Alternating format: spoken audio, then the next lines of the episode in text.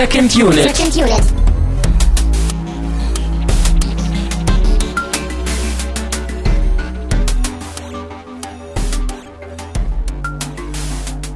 Herzlich willkommen zu einer neuen Ausgabe von Second Unit. Mein Name ist Christian Steiner und ich habe bei mir, wie versprochen, den Dennis vom Lichtspielcast. Hallöchen. Okay, also wir kennen uns nicht. Ich weiß nicht, wer du bist. Wenn du mir einfach sagst, warum du mir ein Mikro hier hingestellt hast und mich in diesem Zimmer hier festhältst, dann ist alles gut, okay? Also einfach nur, ich, hallo Dennis, ja, aber bitte ein bisschen mehr Erklärung. Das erkläre ich dir alles gleich im Spoiler-Part. Vorher müssen wir so tun, als ob wir uns kennen und als ob wir gute Freunde sind und als ob wir irgendwie hier einen Film besprechen. Und dann, wenn wir die Spoiler ankündigen, dann kann ich dir sagen, warum ich dich hier festhalte und warum das vielleicht auch mit Monstern zu tun hat oder nicht. Und äh, ja, da müssen wir uns erst noch hinarbeiten. Okay, das klingt auch nach einem Plan. Und Hallo an alle. Und bloß nicht anfassen. No touching. Um Gottes Willen, um Gottes Willen. Um Gottes Willen. Ja, wir äh, haben uns hier versammelt, weil ähm, wir ja auch schon vorher unsere Erwartungen verpodcastet haben zum neuen Cloverfield. Cloverfield steht an 10 Cloverfield Lane, eine indirekte Fortsetzung zu einem Monsterfilm von vor acht Jahren. Huh. Irgendwie kam aus dem Nichts, ist auf einmal da und ähm, den wollen wir besprechen. Den wollen wir intensiv besprechen. Wir wollen ihn gleich erstmal noch ein wenig oberflächlicher besprechen, weil wir beide auch der Meinung sind ähm, oder glauben, dass der vielleicht bei vielen unter dem Radar irgendwie vorbeizieht und das eigentlich nicht sollte und dass der durchaus geguckt werden sollte. Aber wir wollen eben, wir müssen auch über Spoiler sprechen und das ist ein Film Abrams produziert, Mystery Box ähm, je weniger man weiß, desto besser ist das Filmerlebnis.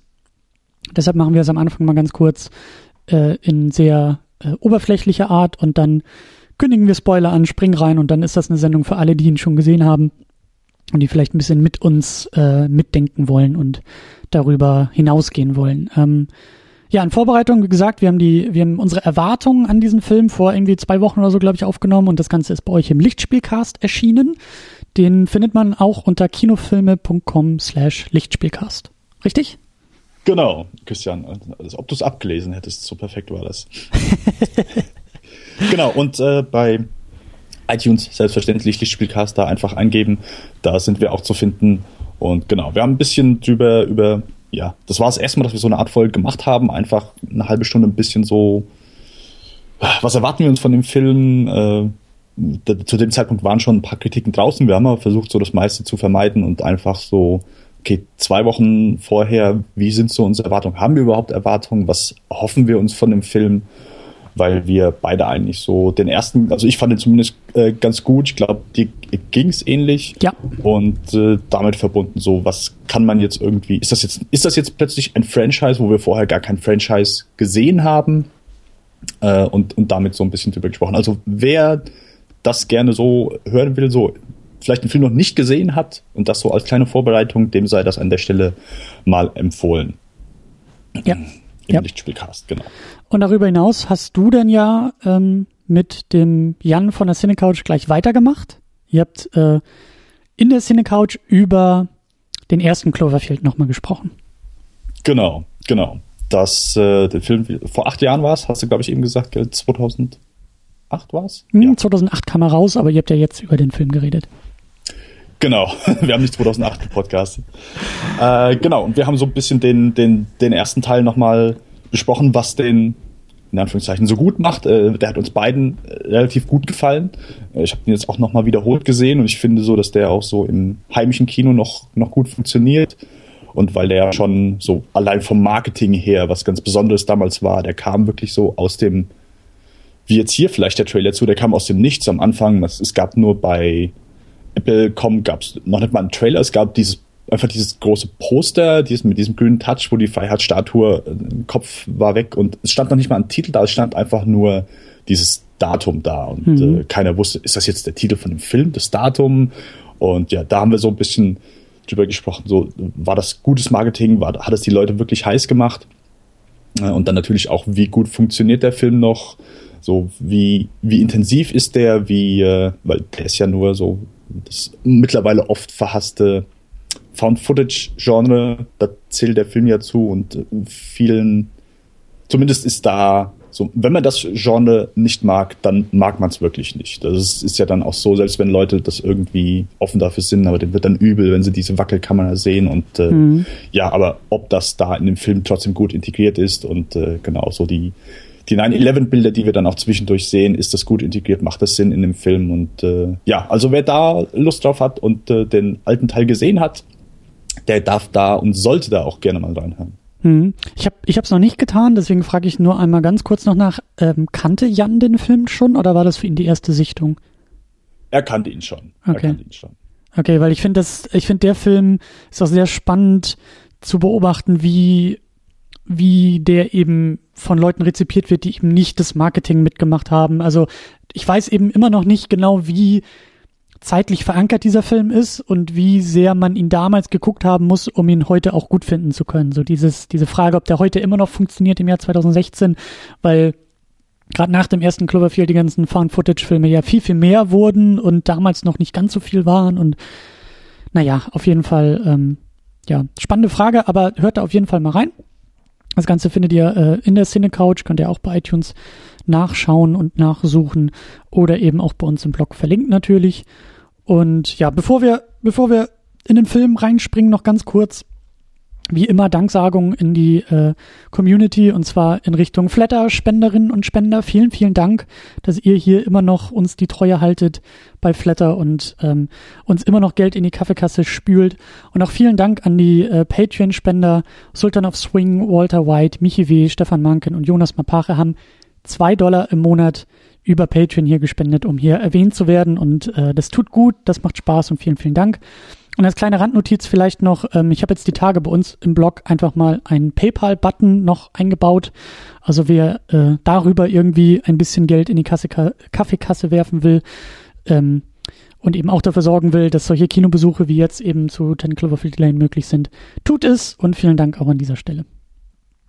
Ja, und damit kommen wir zum spoilerfreien Eindruck zu Ten Cloverfield Lane. Du hast ihn gestern Abend im Kino geguckt, also eine Nacht drüber geschlafen und noch ziemlich frische Eindrücke. Ich habe ihn vorgestern geguckt, also habe schon ein bisschen, bisschen, bisschen mehr ähm, drüber nachdenken können. Ähm, ja, was, was sind so deine, was, was ist vielleicht so deine erste Reaktion gewesen im Kino, aus dem Kinosaal kommend? Ähm, ohne, wie gesagt, zu spoilern, aber was ist so deine, wie sagt man, Gut Reaction, ja? Was, was sagt der Bauch? Der Bauch sagt mir, sehr guter Film. Also mir hat er sehr gut gefallen. Ich fand den sehr spannend, ich fand den sehr intensiv. Die Performances von allen Schauspielern und das beschränkt sich hier auf wenige Personen, ist super. Da bringt jeder sein A-Game. Ähm, sehr wunderschön äh, Regie ich, ich, ich versuche ein deutsches Wort für directed zu finden, aber ich finde es nie und es hört sich dumm an. Es wurde wunderschön Regie geführt, das mhm. äh, geht auch nicht. Äh, Gelenkt und geleitet vielleicht. genau. Das fand ich super, also sehr schöne Kameraarbeit, die hier das Geschehen sehr intensiv einfängt. Wir haben ein paar Sequenzen, die sehr ja, ich habe mich sehr an meinen Kinositz geklammert, weil ich äh, angespannt war durch das, was passiert und durch wie es gefilmt wurde. Also ein sehr schönes, kleines, intensives Thriller-Stück, das man sich auf gar keinen Fall entgehen lassen sollte, denn es ist wirklich, es ist einfach ein handgemachter, sehr, sehr guter Film. Ja.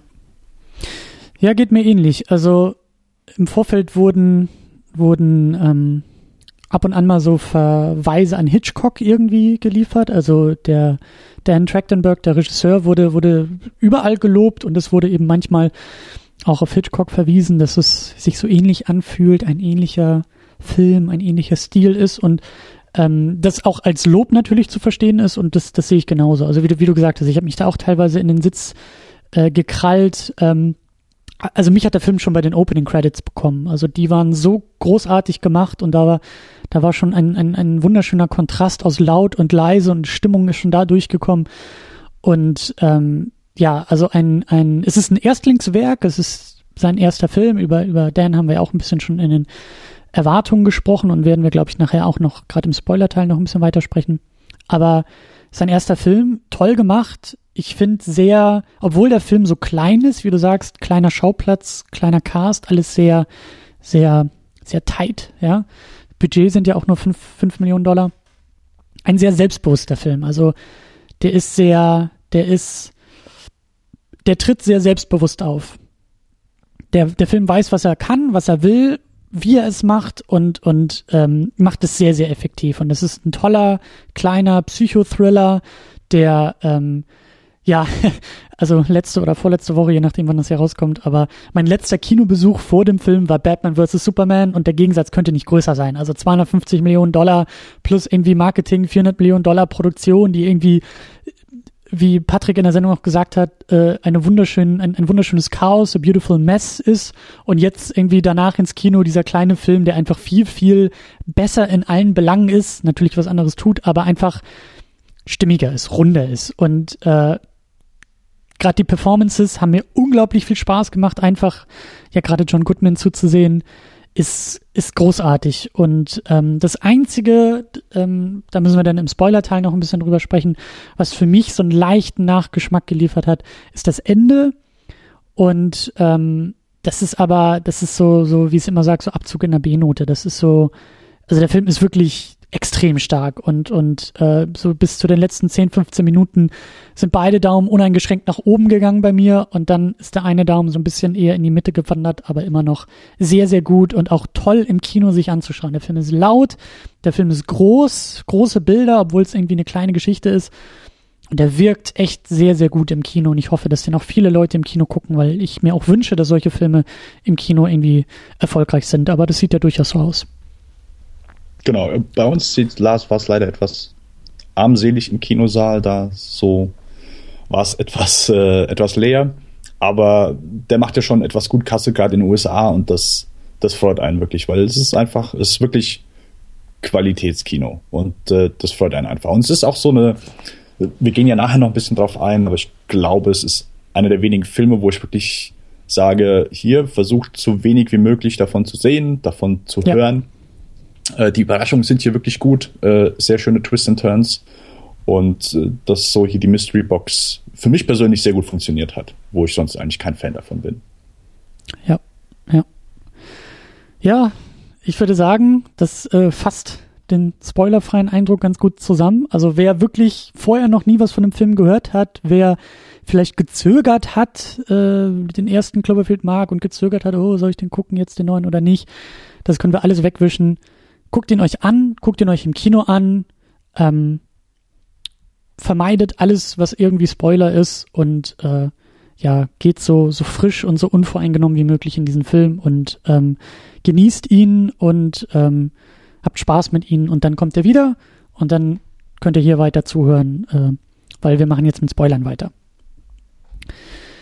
Wie es Tradition ist hier in der Sendung, darfst du den Plot zusammenfassen, das schiebe ich immer gerne vor mir weg. Ähm, und wie gesagt, ab jetzt, ne, Spoiler, also du darfst den Plot komplett durchgehen und äh, auch das Ende, das Ende mitnehmen und äh, jeden Twist und Turn auch, auch mitnehmen. Also worum, oder sagen wir mal so, was passiert bei 10 Cloverfield Lane?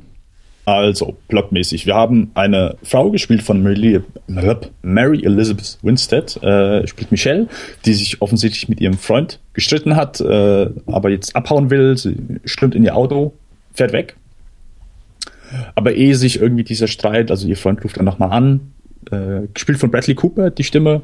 Hast du es erkannt? Hast du es erkannt? Äh, nee. Ich auch nicht. Nee, ich habe es auf IMDb dann gelesen. Ja. Äh, ja, wenn er seine Rocket-Stimme genutzt hätte, dann wäre es vielleicht.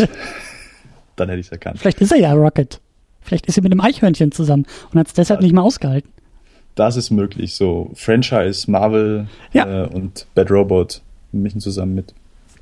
Äh, genau, aber bevor sich das irgendwie in irgendeiner Form auflöst, dieser Streit, äh, wird sie von der Straße gedrängt, hat einen Unfall und äh, findet sich, als sie aufwacht, in einem Bunker wieder, ist gefesselt, hat keine Ahnung, wo sie ist und äh, bevor sie überhaupt dann sich so, nachdem sie sich etwas orientiert hat, offenbart sich dann ihr Howard, gespielt von John Goodman, der Kerl, der sie angeblich gefunden hat und gerettet hat und jetzt in diesen Bunker gebracht hat. Und ihr erzählt, dass draußen ein Angriff war, ein atomarer Angriff, dass die Luft draußen verseucht ist und dass sie nicht raus kann. Es befindet sich noch ein weiterer Mann in diesem Bunker, John Gallagher Jr., der spielt Emmett, der, wie er äh, Michelle erzählt, mit Howard diesen Bunker zusammen gebaut hat und daher auch davon wusste und äh, er erzählt ihr, ja, nee, es ist wirklich draußen was passiert, äh, es war Chaos und ich bin dann auch hier hingekommen und äh, habe mich hier mit ihm zusammen eingeschlossen. Er, er, er, hat diesen wunderschönen Satz, sie fragt, also er hat ja den gebrochenen Arm und sie fragt ja irgendwie, mhm. ähm, ob er den gebrochenen Arm bekommen hat, als er versucht hat abzuhauen und Emmett sagt, nee, nee, den habe ich bekommen, als ich versucht habe, hier reinzukommen. Ja. ja. Genau. Äh, Michelle traut dem Ganzen aber noch nicht so. Sie ist, Howard ist ein sehr merkwürdiger Typ, er ist, wird schnell aggressiv, äh, er wirkt sehr misstrauisch, wirkt nicht locker dafür, dass er quasi eigentlich immer davon erzählt, wie freundlich er doch ist und wie, äh, dass er sie alle gerettet hat.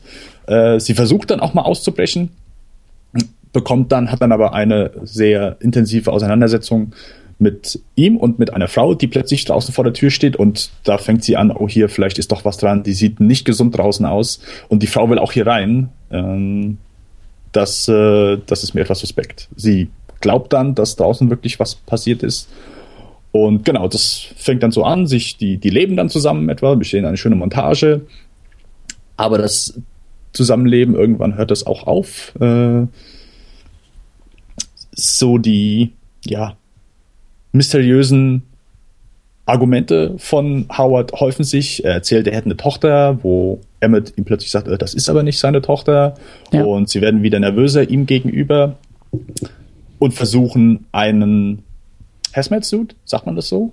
So einen, einen äh, ja. Anzug zu bauen, mit dem sie quasi draußen rumgehen können, ohne von der Strahlung beeinflusst zu werden. Äh, das machen sie natürlich heimlich. Sie klauen heimlich Gegenstände, versuchen Howard, dass er nichts davon mitbekommt. Was er aber tut und äh, ja, in einer sehr intensiven Sequenz die beiden zur Rede stellt und aus dem Nichts erschießt er Emmett. Also ich war vollkommen überrascht, da habe ja. ich nicht mitgerechnet. Normalerweise ja. merkt man immer so, oh, hier, jetzt passiert gleich was, jetzt zieht er gleich die Pistole. Wir kennen das aus Actionfilmen, wo dann der Typ, der Scheiße gebaut hat, oder der Typ, der hinter dem Kerl steht, der Scheiße gebaut hat, erschossen wird. Aber hier, ich habe nicht damit gerechnet, dass er ihn jetzt wegpustet. War vollkommen ja. überraschend für mich. Und das ist dann auch so der Moment, wo Michelle auch sagt, nee, hier, also jetzt, ich, ich muss hier raus. Äh, ja. Lieber, lieber der Tod draußen als der Tod hier drin.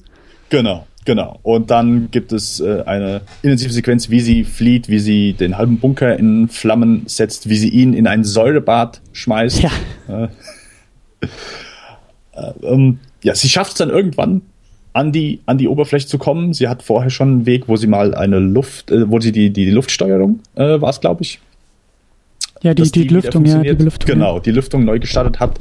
Da hat sie einen Weg nach draußen gefunden, wo es eventuell möglich ist, nach draußen zu kommen. Sie schafft es auch und genau, draußen, ja, alles okay, alles okay, wunderbar, sieht gut aus, aber okay, ich glaube, ich kann meinen Hazmat-Suit absetzen. Sie ja, sie hört Vögel, das, das war das Tolle. Richtig, sie hört, genau, draußen genau. ist noch Leben. Es ist irgendwie Natur und Tiere und das ist gar nicht so, wie es eigentlich sein müsste. Und dann kommt sie auf die Idee, Mensch, da, da Vielleicht geht's auch ohne. Genau, genau. Und wunderbar, es geht ohne, aber dann plötzlich so wahrscheinlich der What the fuck Moment. Sie steigt aufs Auto, sieht ein Feuer äh, an, äh, im Hintergrund, diese Stadt, die offensichtlich am Brennen ist, mhm. und sieht ein, ich nenne es mal Raumschiff. Mhm. Und das ist dann, glaube ich, so der Moment, wo alle dann, okay, komplett andere Richtung jetzt. Mhm. Äh, das Raumschiff kommt dann in Richtung äh, zu ihr. Äh, ich weiß nicht, kommt es erst, wo sie den Alarm auslöst von dem Auto? Ich meine schon. Oh, ich weiß das gar nicht mehr so genau. Also es ist ja auf jeden Fall, ist nicht vorher sogar noch irgendwie, also es wird ja so, ein, so eine Art Alien irgendwie gedroppt, also irgendwie so ein, so ein Hund, Wurm ähnliches Wesen, ähm, was sie dann ja auf, auf, auf dem Boden jagt, wogegen sie kämpfen genau, muss. Aber ich glaube, genau. das kommt glaub, auch erst, nachdem das Raumschiff sie irgendwie da entdeckt hat, ne? Genau, genau. Also ich glaube, sie will dann abhauen, äh, versucht dann in ein Auto zu steigen. Und der Bunker explodiert ja auch noch. Das war ja, glaube ich, auch so das Riesending. Ja? Richtig, genau. Das ist dann so das erste, wo, glaube ich, das Raumschiff auf sie aufmerksam wird. Sie versucht dann mit dem Auto wegzufahren, der Alarm geht los und genau, dann kommt ein Alien-Hund oder ein Alien, äh, versucht sie da zu jagen. Sie versteckt sich in der Hütte, kann es irgendwie abwimmeln, indem sie zu dem Haus rennt da ist ein Haus in der Nähe, sie versucht mhm. da äh, Rettung zu finden, plötzlich kommt da das Raumschiff hervor, äh, versucht sie zu jagen, sie äh, holt sich wieder schnell ihren Hazmat-Suit, äh, flüchtet ins Auto, das Raumschiff greift dieses Auto, will äh, sie fesseln, einnehmen, äh, also es, es, sieht auch nicht so ungesund aus, wo es da nachher reingeht. Sie bastelt sich einen Molotow-Cocktail und ja, macht die Scheibe runter und äh, in einer sehr heroischen Einstellung wirft sie den Molotow-Cocktail in dieses Alien-Schiff rein, in dem Moment, wo es gerade irgendwie diese Öffnung aufgeht, der Mund aufgeht, das mhm. Raumschiff atmet, äh, man kann es nicht so genau erkennen, äh, lässt sie fallen und äh, genau, es, äh, brennend und äh, explodierend fliegt es dann irgendwo ins Kornfeld. Und unsere junge Heldin versucht mit dem Auto, wo sie jetzt die Schlüssel gefunden hat, von einer Leiche, die in dieser kleinen Hütte liegt, zu fliehen hört dann aber noch eine Radiosendung, die von zwei Orten spricht. Zum einen ist es, äh, was Boston? Nee, es war Houston. Houston, ja. Houston und Baton Rouge. Und ich glaube, in Baton Rouge war Sicherheit. Da war äh, hier, wenn ihr Sicherheit braucht, kommt hier hin. Aber wenn ihr und wenn ihr Kampferfahrung habt und wenn ihr uns helfen könnt, dann fahrt nach äh, Boston. Ne, Houston, sorry. Mhm. Und sie entscheidet sich dann dafür, äh, nach Houston zu fahren. Und äh, damit schließt der Film. Ja. Schlechteste Plot-Zusammenfassung ever. Ich weiß, ich, ich, muss mir das nächste Mal das aufschreiben. alles cool, alles cool. Vor allen Dingen äh, legt das so die, die Grundlage, glaube ich, auch aus ähm, für unsere weitere Diskussion. Ich will mich da auch so ein bisschen lang, lang hangeln. Ähm, genau, wir müssen aber auch noch ein bisschen über, über den Cast, über die Crew noch weiter sprechen. Haben wir ja auch schon ein bisschen bei den Erwartungen, aber Regie Dan Trachtenberg macht hier wirklich ganz, ganz großartige Arbeit. Sein erster Film. Hast du mal seinen, seinen Kurzfilm Portal No Escape gesehen? Genau, ja, er hat ja zwei gemacht. Er hat ja, den ersten ist äh, so ein kleiner Zombie-Film, More Than You Can Chew. Äh, mhm. Und danach hat er erst dann äh, Portal No Escape gemacht. Und äh, ja, ja, klar, also äh, ich, wie du war ich großer Fan von seiner, seinem Video-Podcast, äh, Totally Red Show. Das war ich sehr, da haben wir auch kurz in, in der Lichtspielcast-Sendung drüber gesprochen, aber ich würde es mhm. einfach gerne nochmal erwähnen, weil das war einfach als ich das quasi so gefunden habe, das war für mich eine Offenbarung. Ich fand es unterhaltsam, ich fand es witzig, ich habe die Leute gemocht, er hat es zusammen mit Jeff Canada und äh, Alex Albrecht gemacht, falls die jemand kennt. Und es war einfach ein sehr cooler Videopodcast, also wirklich vor, bevor YouTube überhaupt so groß wurde, haben die wirklich wöchentlich super geilen Content rausgehauen, sehr unterhaltsam, ich finde, die hatten eine gute Chemie und Dan Trachtenberg war auch so der erste also mit einer der ersten, wo ich wirklich gesagt habe, wow, ich kann dem Kerl wirklich zuhören und ich liebe es, wenn er irgendwelche Sachen bei Filmen erklärt oder wenn er sagt, ja. hier, das und das hat nicht für mich funktioniert, weil so und so. Und deswegen umso tragischer, als die Sendung dann natürlich ihre Tore schließen musste, weil der Herr Trachtenberg durch seinen Kurzfilm Portal No Escape, den wirst du wahrscheinlich vielleicht auch verlinken bei den, ja. bei den Show Notes. Ja. Genau. Sehr cooler kleiner Film, basierend auf dem Spiel Portal. Und der hat äh, ihn zu einer kleinen Internetsensation über Nacht gemacht und darüber hinaus hat er dann auch den einen, das ein oder andere Filmangebot bekommen. Genau, genau. Ähm, weil jetzt äh, der Ten Cloverfield Lane, also gerade der Anfang, als sie dann im Bunker aufwacht und so, das hat mich schon sehr stark an den, an den, an diesen Kurzfilm erinnert, weil ähm, also der Kurzfilm ist so, ein, ist so eine Art Fanfilm in, in der Welt von Portal, von dem, von dem Computerspiel Portal.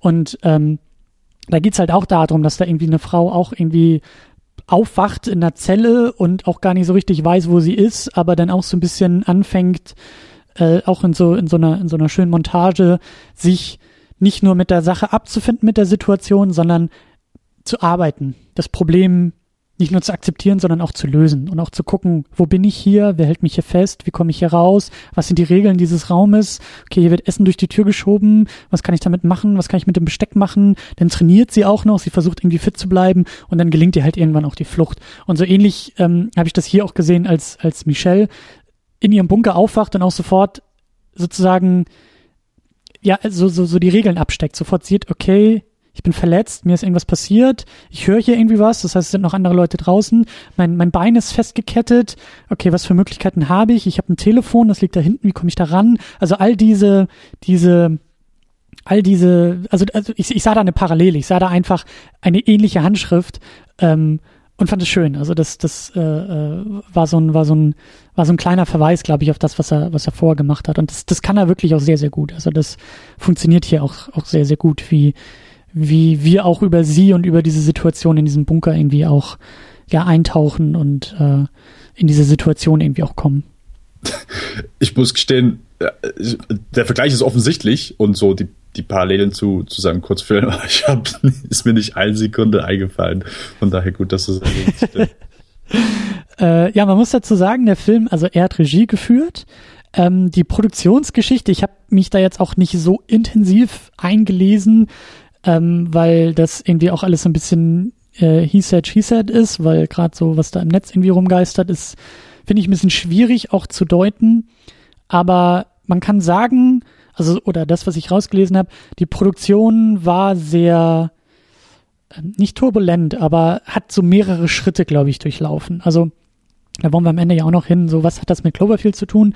Also erstmal war das Ganze, wenn ich das richtig verstanden habe, halt ein, Drehbuch, ein fertig geschriebenes Drehbuch, ein sogenanntes Spec-Script, also ein, ein Drehbuch, was halt erst geschrieben wird und dann versucht zu verkaufen. Also oft ist es ja so, das Studio sagt, hier, Mr. James Gunn, wir brauchen einen neuen Guardians of the Galaxy, mach mal. Kann aber auch andersrum gehen, dass eben Leute, Autoren Drehbücher schreiben und sagen, das ist meine Geschichte, liebes Studio, möchtest du das verfilmen? Und so war das hier auch. Das war ganz, also diese, diese Bunkergeschichte, diese ganze Konstellation, die war ein bisschen, bisschen anders, aber so das Grundprinzip war als Drehbuch schon vorhanden. Das ist dann irgendwie Richtung Bad Robot so zugespült worden. Die haben es dann irgendwie genommen und dann gab es wohl, und das ist halt eben jetzt so diese große Spekulation und Frage, wann wurde wie daraus ein Cloverfield-Film oder nicht? Ähm, weil dieses ganze Ende mit den Aliens, das kam wohl dann auch erst später dazu. Also das war nicht im Originaldrehbuch wohl, wohl so mit drin, was aber auch nicht weiter schlimm ist, weil Drehbücher durchlaufen immer Phasen. Was ich sagen will ist, es gibt zwei Leute, die so, glaube ich, dieses Back-Script geschrieben haben, Josh Campbell und Matthew Stucken, die vorher auch nicht so viel gemacht haben. Die haben jetzt Story-Credits und Screenplay-Credits und dann ist da noch Damien Chazelle, der auch nochmal Credits für Screenplay äh, bekommen hat. Und ich glaube, dass der letztgenannte auch dann sozusagen noch so diesen letzten Feinschliff mit reingebracht hat und diese, diese Alien-Monster-Geschichte, glaube ich, noch so ein bisschen damit reingenommen hat.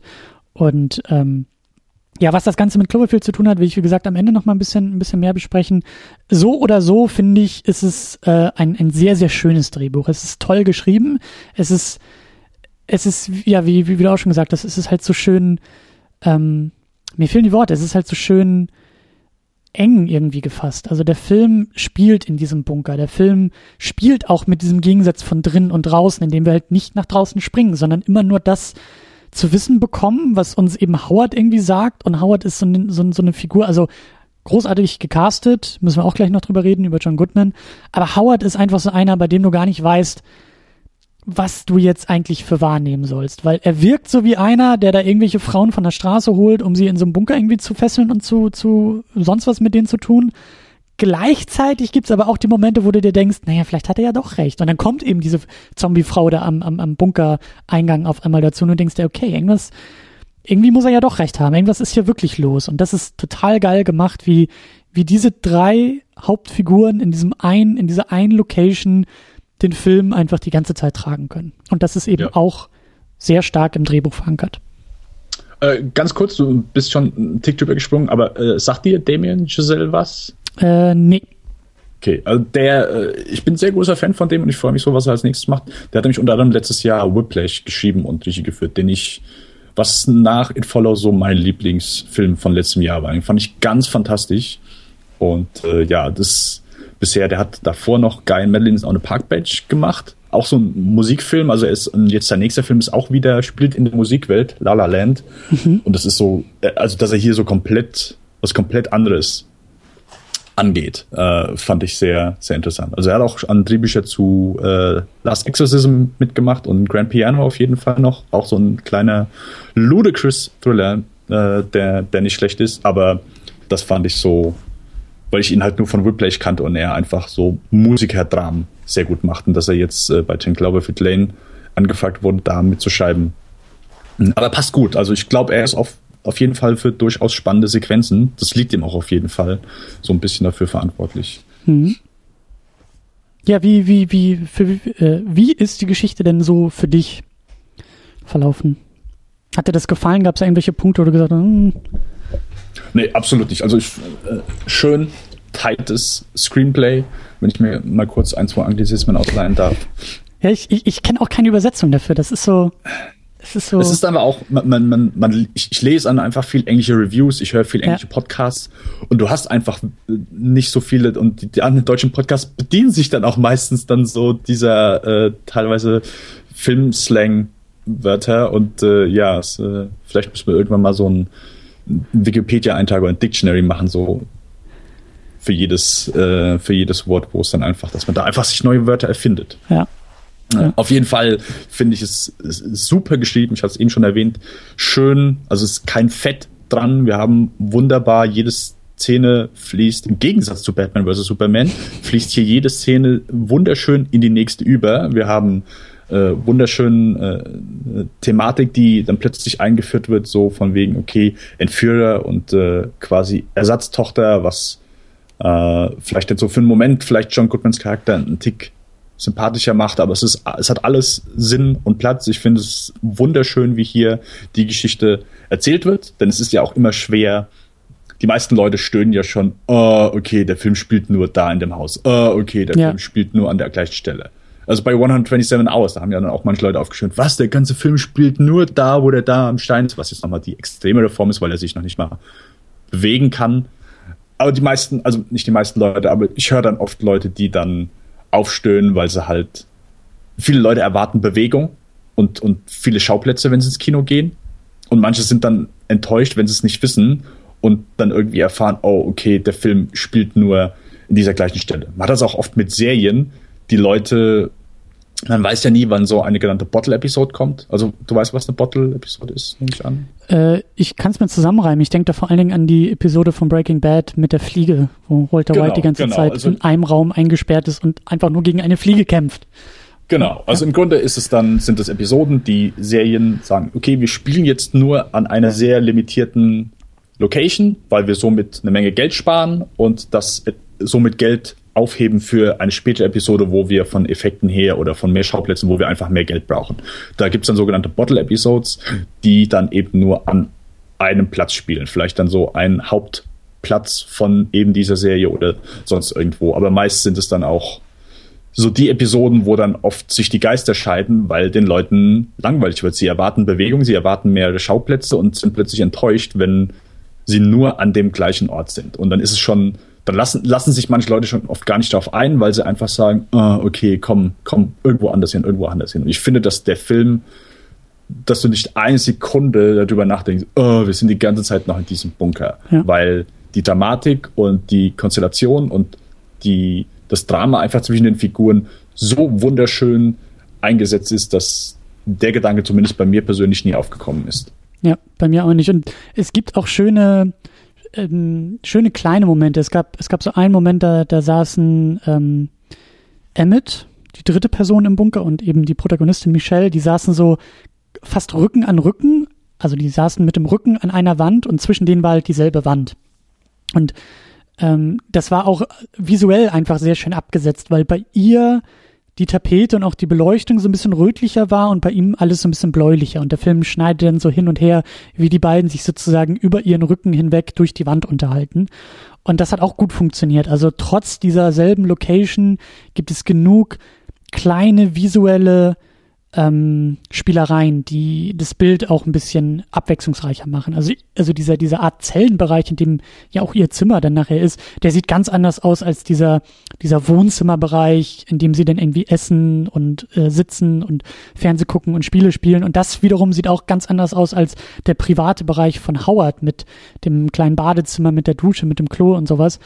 Und da schafft der Film halt auch ja visuell im Detail einfach ein bisschen ähm, mit Unterschieden zu arbeiten und, und äh, auch toll, also wo, wo mir jetzt schon wieder Details einfallen äh, und, und du hast ja auch gesagt, so viele Close-ups, äh, Trachtenberg arbeitet sehr viel auch mit Detailshots, was mir sehr gut gefallen hat. Gerade am Anfang fand ich das sehr, sehr interessant, als sie da, glaube ich, irgendwie auch angefangen hat, irgendwie da mit der Krücke rumzuschnitzen und so. Es gab öfter mal so einen Detailshot auf ihre Fingernägel. Und ich hatte den Eindruck, dass ihr Nagellack immer mehr ab wegbrach von ihren Fingernägeln, was halt irgendwie Mhm. gut passte, sozusagen den, den, den Verlauf dieser Figur. Also sie ist da ja in diesen Bunker so reingedrungen, reingekommen gegen ihren Willen, wird da so festgehalten und so das gute Leben sozusagen da draußen hört halt auf und das sieht man auch langsam an ihren Fingernägeln, wie die halt so, also der Nagellack auf den Fingernägeln, wie der so langsam so wegbricht und äh, Ja. solche kleinen Momente sind halt sehr, sehr schön gemacht. Genau, das ist, das, das ist sehr schön, schön beobachtet. Du siehst ja am Anfang, sie spielt schon mit ihren Daumen, wo sie noch im Auto ist, so am Lenkrad äh, herum, drückt immer so die Daumen nach vorne und alles sieht schön aus.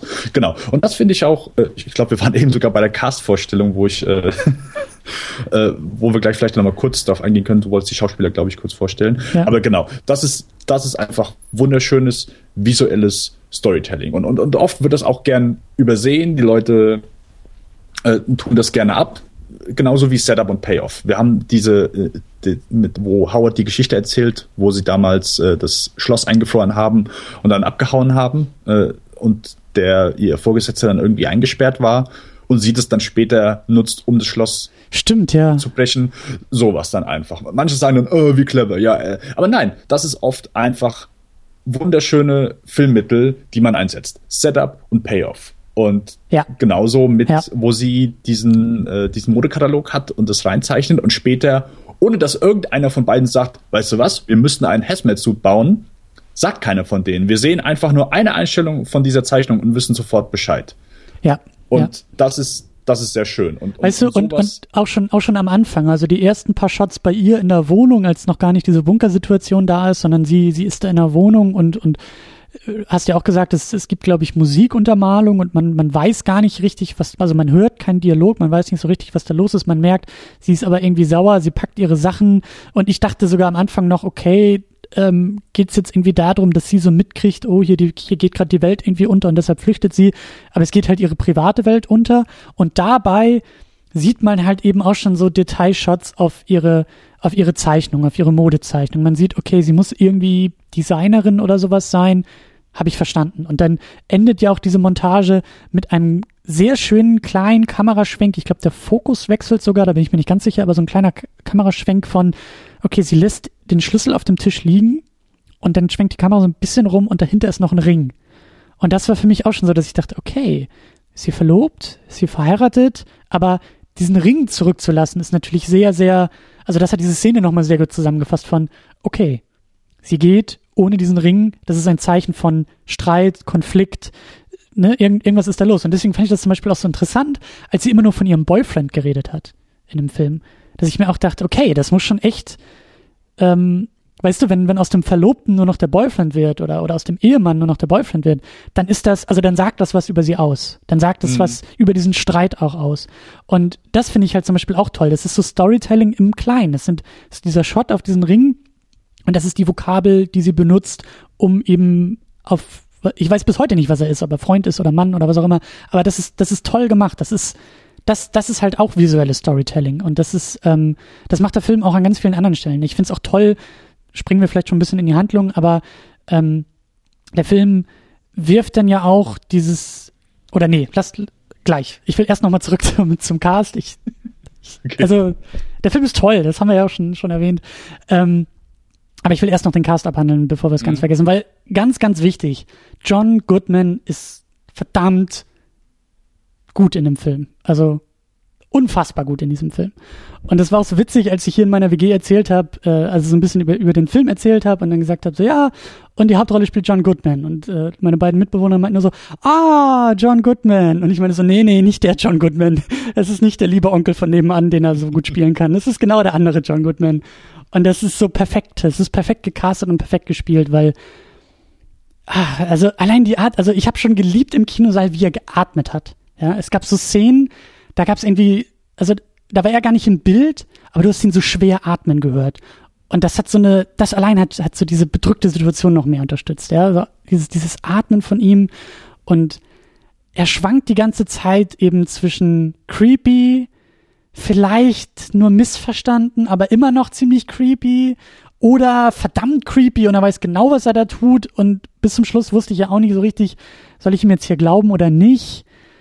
Aber das, das war einfach toll. So dieser, dieser ganze, und wie du auch gesagt hast, diese Wutausbrüche, die dann irgendwie auch dazwischen kamen und also toll, einfach toll. Diese Figur ist toll, toll gespielt, toll gecastet, wirklich großartig und er trägt diesen Film mindestens zu 50 Prozent über die Laufzeit. Also ganz, ganz geil. Auf jeden Fall. Also das Highlight mit zusammen mit ja, ich, ich will keinen Schauspieler hervorheben, jeder macht einfach seinen Job verdammt gut, aber ich habe seit langem nicht mehr so viel Angst vor John Goodman gehabt wie das letzte Mal vielleicht bei Barton Fink. Äh, danach, also ich, so sein Charakter in Big Lebowski ist ja eher komödiantisch äh, gefährlich, aber wirklich so, so wirklich angsterfüllt und starr vor John Goodman kann ich mich lange nicht mehr daran erinnern. Und es ist, man wirkt es auch. Ich meine, es wirkt auch einfach, dass er einfach etwas schwerer und ein etwas kräftiger Mann ist. Ja. Und wenn er dann vor dir steht, vor allen Dingen, wenn sie noch in, äh, in diesem, in ihrem Zimmer ist, und er kommt rein und die Kamera ist jedes Mal unten und du, du merkst einfach, wie immer dieser große, schwere Mann durch diese Tür reinkommt ja. und du hast automatisch so ein bisschen Ehrfurcht davor und äh, das macht dann die Situation auch nochmal einen Tick intensiver und du verstehst sie nochmal mehr. Ja. Ja, und, und also wie gesagt, also großes, großes Lob, das, das ist sehr, sehr schön und auch, und auch, ich, ich mag auch, wie sie, wie sie auch mit dem Spielen in der Story, wie, wie auch so dieses, also es gibt dann ja nachher so diesen, diesen Punkt, dass, also generell, auch durch das Setting, ich liebe es ja auch, habe ich immer bei Tarantino gesagt, Information. Ich liebe es, wenn Filme über Figuren Informationen so austauschen, dass ich irgendwie herausgefordert bin dabei. Ja, und das ist bei diesem Setting in diesem Bunker natürlich prädestiniert, weil wir wachen mit ihr in diesem Bunker auf. Wir sehen ja nicht, wie sie da reinkommt. Wir sehen auch nicht, was draußen los ist. Und wir erfahren es halt über zwei Figuren in dem Film. Wir erfahren es über Howard und wir erfahren es über Emmett. Und bei beiden gibt es manchmal so Deckungen, was die Geschichte angeht, aber eben auch Widersprüche in der Geschichte. Und dann müssen wir ja auch noch die Informationsüberbringer einordnen. Und da ist es auch schwierig zu sagen. Also klar, die, die, die Antipathien sind oft bei Howard, weil er einfach ein komischer Typ ist. Aber auch das ist natürlich, ist natürlich zwiespältig, weil du nicht weißt, okay, ist er ein komischer Typ, der einfach recht hat? Oder ist er ein komischer Typ, der sich da wirklich die Welt zusammen fantasiert? Und dann haben wir Emmett, der es ja manchmal deckt. Aber du weißt ja auch nicht, weil die beiden vorher schon in einem Bunker drin waren, gehören die zusammen? Arbeiten die zusammen? Ist das nur so ein, so ein also deckt der eine gerade den anderen und sind die beide unter derselben Decke, um irgendwie mit ihr sonst was zu tun? Oder was, was ist da los?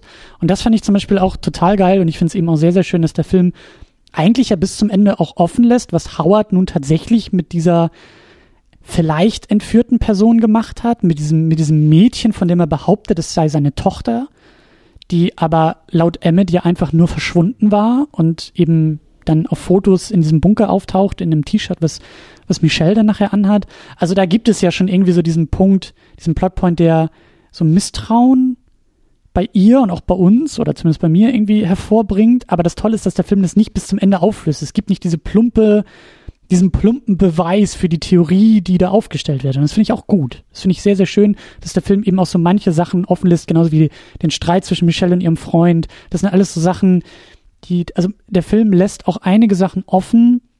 Da habe ich auch in ein paar Reviews gelesen, dass die Leute das wohl nicht so schön fanden. Aber ich fand es toll, ich fand find gut. Und das meine ich auch, das ist für mich ein Zeichen von einem selbstbewussten Regisseur, von einem selbstbewussten Drehbuch, dass sich eben auch diese Freiheiten nimmt und sagt, wir erzählen hier nicht alles bis zum Ende durch, sondern dass es jeder versteht, sondern wir lassen Sachen offen, wir arbeiten viel visuell. Finde ich sehr, sehr toll. Genau. Und ich denke, ich, mich frustriert es halt einfach sehr oft, dass die Leute dann sowas gerne als Plothole bezeichnen. Ich glaube, manchmal, manche Leute wissen einfach nicht, was Plotholes sind. Und die sollten Batman vs. Superman gucken, da gibt es eine Menge Plotholes. Ja, und, und einfach sobald irgendwas nicht erklärt wird, dass das automatisch als Plothole abgestempelt wird, nur weil sie das Verlangen haben, es zu wissen. Der Film, um funktionieren, um Entscheidungen nachvollziehen zu können, ist uns alles gegeben wir haben jetzt zu so keiner Sekunde irgendwie, okay, das hier kam jetzt aus dem Nichts. Und wenn, dann haben wir verstanden, warum es aus dem Nichts kam, weil es als Überraschung für uns dienen sollte. Und es hat immer innerhalb des Films schlüssig gepasst. Der Film ist von Anfang bis Ende schlüssig erzählt.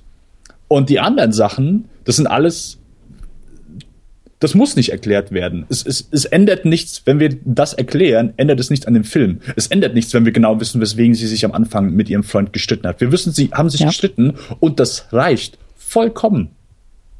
Wir sehen ihn noch nicht mal, als, als, als ob wir da mehr. Wir wissen, sie haben sich gestritten, das ist alles, was wir wissen müssen. Und das ist ja auch so dieses thematische, so am Anfang, sie rennt von ihrem Problem weg und am Ende so quasi die Wandlung, Stimmt. sie fährt auf ihre, quasi ihrem Problem entgegen, sie stellt sich ihren Problem. Stimmt, habe ich auch noch gar nicht so zusammen gepuzzelt, aber ja, gutes, gute Beobachtung. Und dass wir das so als the thematischen Schwerpunkt haben, dass sie das halt in diesem Bunker lernt. Hier, ich bin jetzt einfach, ich kann jetzt hier, kann ich, sie will am Anfang wegrennen, vielleicht ist es auch immer so ihr Modus operandi gewesen. Sa sagt so? sie, glaube ich, ja auch irgendwie, ne? Genau, äh, die Geschichte, die sie Emmett erzählt. Und dass sie jetzt in diesem Bunker festsitzt und dass ihr quasi eingebläut wird, nee, sorry, ab jetzt, jetzt ist vorbei mit Wegrennen, du kannst nicht mehr wegrennen, ab jetzt wirst du dich deinem Problem stellen äh, oder du kommst nicht hier raus. Ja. Und dass sie da zum ersten Mal wahrscheinlich so die Initiative ergreift und sagt, okay, ich muss jetzt wirklich was tun, ich kämpfe jetzt dafür, dass ich hier freikomme und dass sie am Ende als veränderter Mensch diesen Bunker verlässt und sagt, weißt du was, vor diesen Erlebnissen wäre ich wahrscheinlich noch in Richtung äh, Baton Rouge gefahren, aber jetzt fahre ich nach Houston Ja. und ich tue was. Ähm, genau, und aber auch diese ganze, ich meine, wir gehen vielleicht nachher noch ein bisschen drauf ein, aber das muss ja auch nicht er erklärt werden. Wir können uns denken, okay, es war ein Alien-Angriff und das ist alles. Wa- wa- Was, was, was kannst du den Leuten möglicherweise noch mehr erzählen? Das ist, ja, sie es, da- es ist völlig wann egal. denn genau der Angriff? Wann äh, Ja. ist das genau passiert? Welche Ja. Städte Ja. äh, sind kaputt? Wie genau funktionieren die Aliens? Wann ist das? Es ist vollkommen egal. Und es ändert nichts an dem Film, weil der Film einen komplett anderen Fokus hat. Ja, genau. Das, es geht um sie. Es geht nicht um die Aliens, es geht nicht um den Untergang der Menschen, es geht um das, was Michelle durchlebt. Diese, wie du gerade auch so schön zusammengefasst hast, diese Wandlung von einer, von einer vielleicht sogar eher fast passiven Figur, die, die halt, ähm, die vor ihren Problemen wegrennt, hin zu einer aktiven Figur, zu einer Person, die Verantwortung für sich selbst und für ihre Probleme übernimmt. Und äh, das macht der Film, ja, das, das macht der Film sehr, sehr gut. Und sie spielt es auch sehr, sehr gut. Also ähm, Mary Elizabeth äh, Winstead, die auch bei Scott Pilgrim mitgespielt hat, lustigerweise, ähm, macht das sehr, sehr gut. Und ich, ich also gerade auch das, das Ende, obwohl ich so meine Probleme mit dem Ende habe, aber da kommen wir gleich noch drauf zu sprechen, aber es hat mir sehr, sehr gut gefallen. Es hat mich so ein bisschen auch an, an, an Ripley aus Alien erinnert, ja. Also diese, diese fast schon, fast schon so ein bisschen zur Seite gedrängte Figur, ja, die nicht so ganz für voll genommen wird in dieser Filmwelt, die aber, die aber dann so in diese aktive Rolle tritt und eben dann auch zur Heldin wirklich wird und und auch ein bisschen ähm, ja Ärsche treten kann und ein bisschen austeilen kann. Und das hat mir alles sehr sehr gut gefallen. Also auch wie sie sich da eben dann den Weg aus dem aus dem Bunker erarbeitet. Und das mag ich ja sowieso immer gerne wenn Figuren clever sind ja wenn die halt ein bisschen äh, ja wenn wenn wenn Cleverness siegt das ist immer schön und das tut's auch hier in dem Film. Und das sind alles ganz ganz tolle Momente mit ihr. Und äh, sie hat sich auch eben diesen diesen diese Wandlung oder diesen diesen diese Abzweigung nach Houston hat sie sich auch komplett verdient. Also das, das kommt für mich halt überhaupt nicht aus heiterem Himmel. Das ist, das, das kann ich alles so nachvollziehen. Genau, genau. Und äh, es gibt einfach so viele kleine spannende Momente, die äh, wir sind, glaube ich, immer hier, sorry.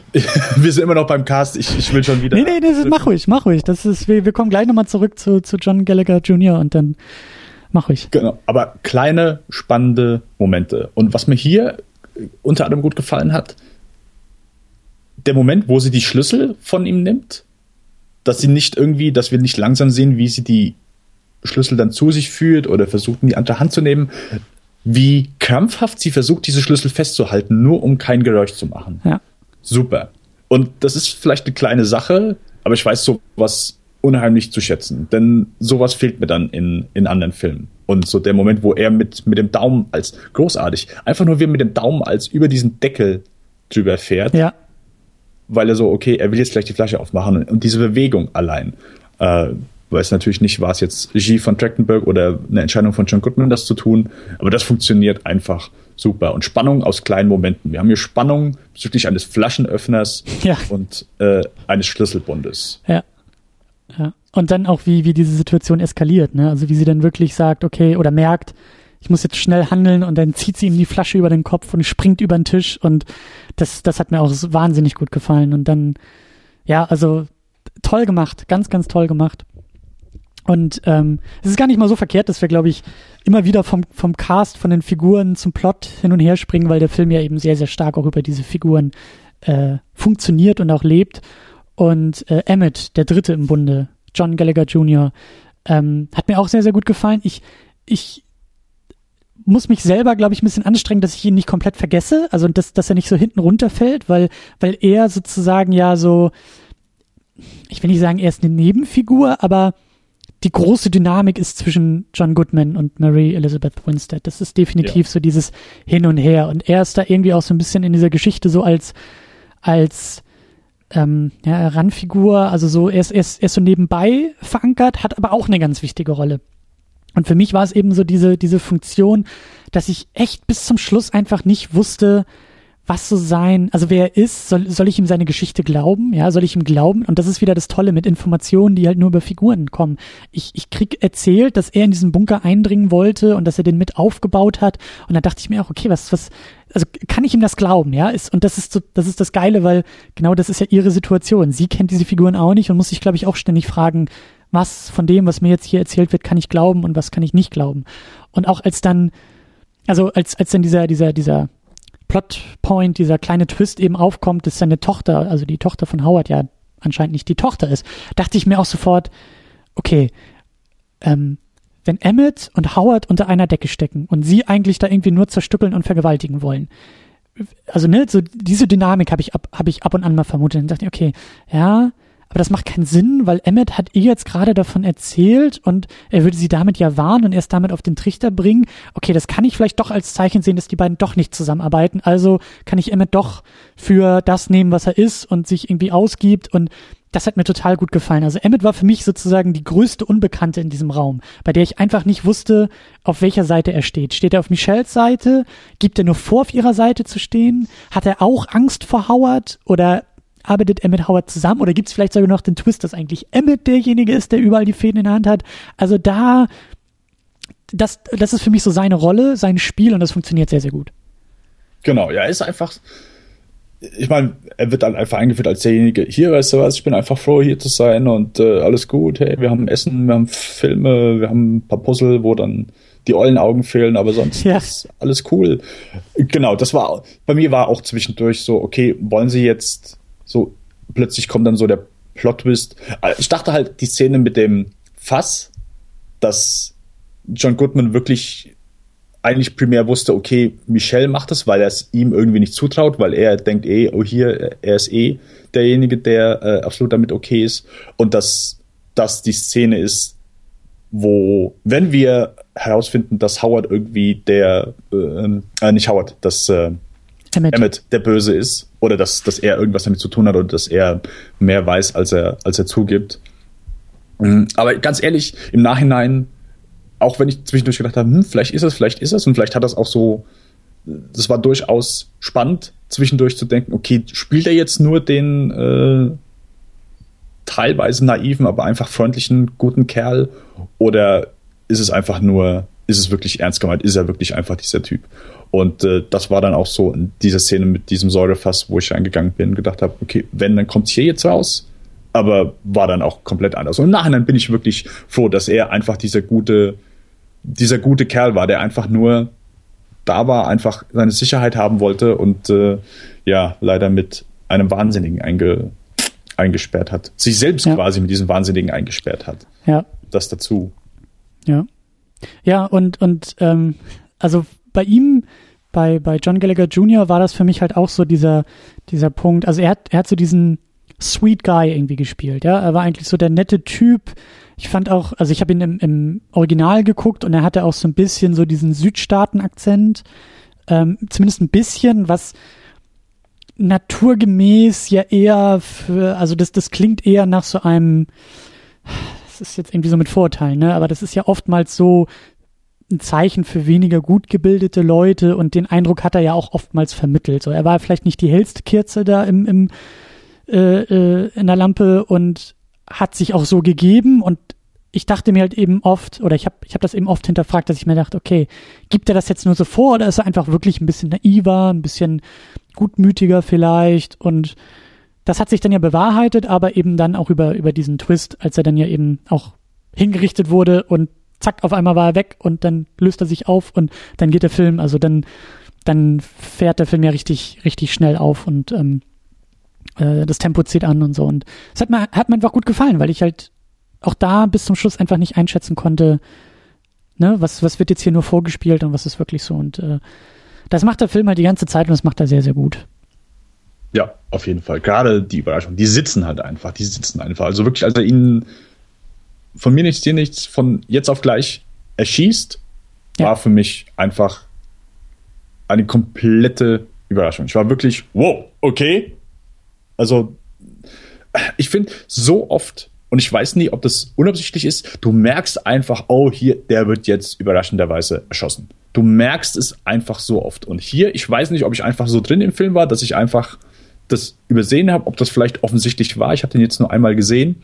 Aber für mich war es seit langem mal wieder eine wirkliche Überraschung, wo ich im Kino gesehen habe, wow, ja. damit habe ich nicht gerechnet. Und dann, wie gesagt, ich finde es auch so geil, wie der Film dann einfach das Tempo hart anzieht. Also wie, wie mhm. dann klar wird, okay, also auch bei ihr, okay, es muss jetzt, es muss jetzt was passieren und es muss schnell was passieren. Und es ist, ist einfach auch so geil, wie Howard dann zu ihr kommt, ja, nachdem er da vor ihren Augen Emmett umgebracht hat und erstmal einen Eisbecher vorbeibringt und sagt, komm, wir können doch auch unseren Nachtisch vorm Hauptgang essen, weil, hey, what the heck, so. Und eben dann auch so komplett rasiert vor ihr auftritt und, und einfach so, boah, das war so creepy, das war so krass, also großartig das, gemacht. Ja, auf jeden Fall. Das habe ich ehrlich gesagt noch nicht so ganz gedeutet, warum er sich dann da rasiert hat. Ich glaube, die ganze Zeit nicht macht. Ich, ich glaube, ähm, also ich habe so gesehen, also im, im, im ersten Moment hatte ich echt irgendwie so den Eindruck, wer weiß, vielleicht ist das irgendwie, vielleicht ist er wirklich so ein Serienkiller oder was auch immer. Vielleicht ist es für ihn einfach ein Ritual, ja. Vielleicht ist das irgendwie so eine Art, so eine Art Reinigungsprozess, nachdem er getötet hat, dann rasiert er sich irgendwie. Oder was eben auch gut sein könnte, er ist ja immer so ein bisschen, er hat ja immer sehr viel Angst vor Bakterien und sowas.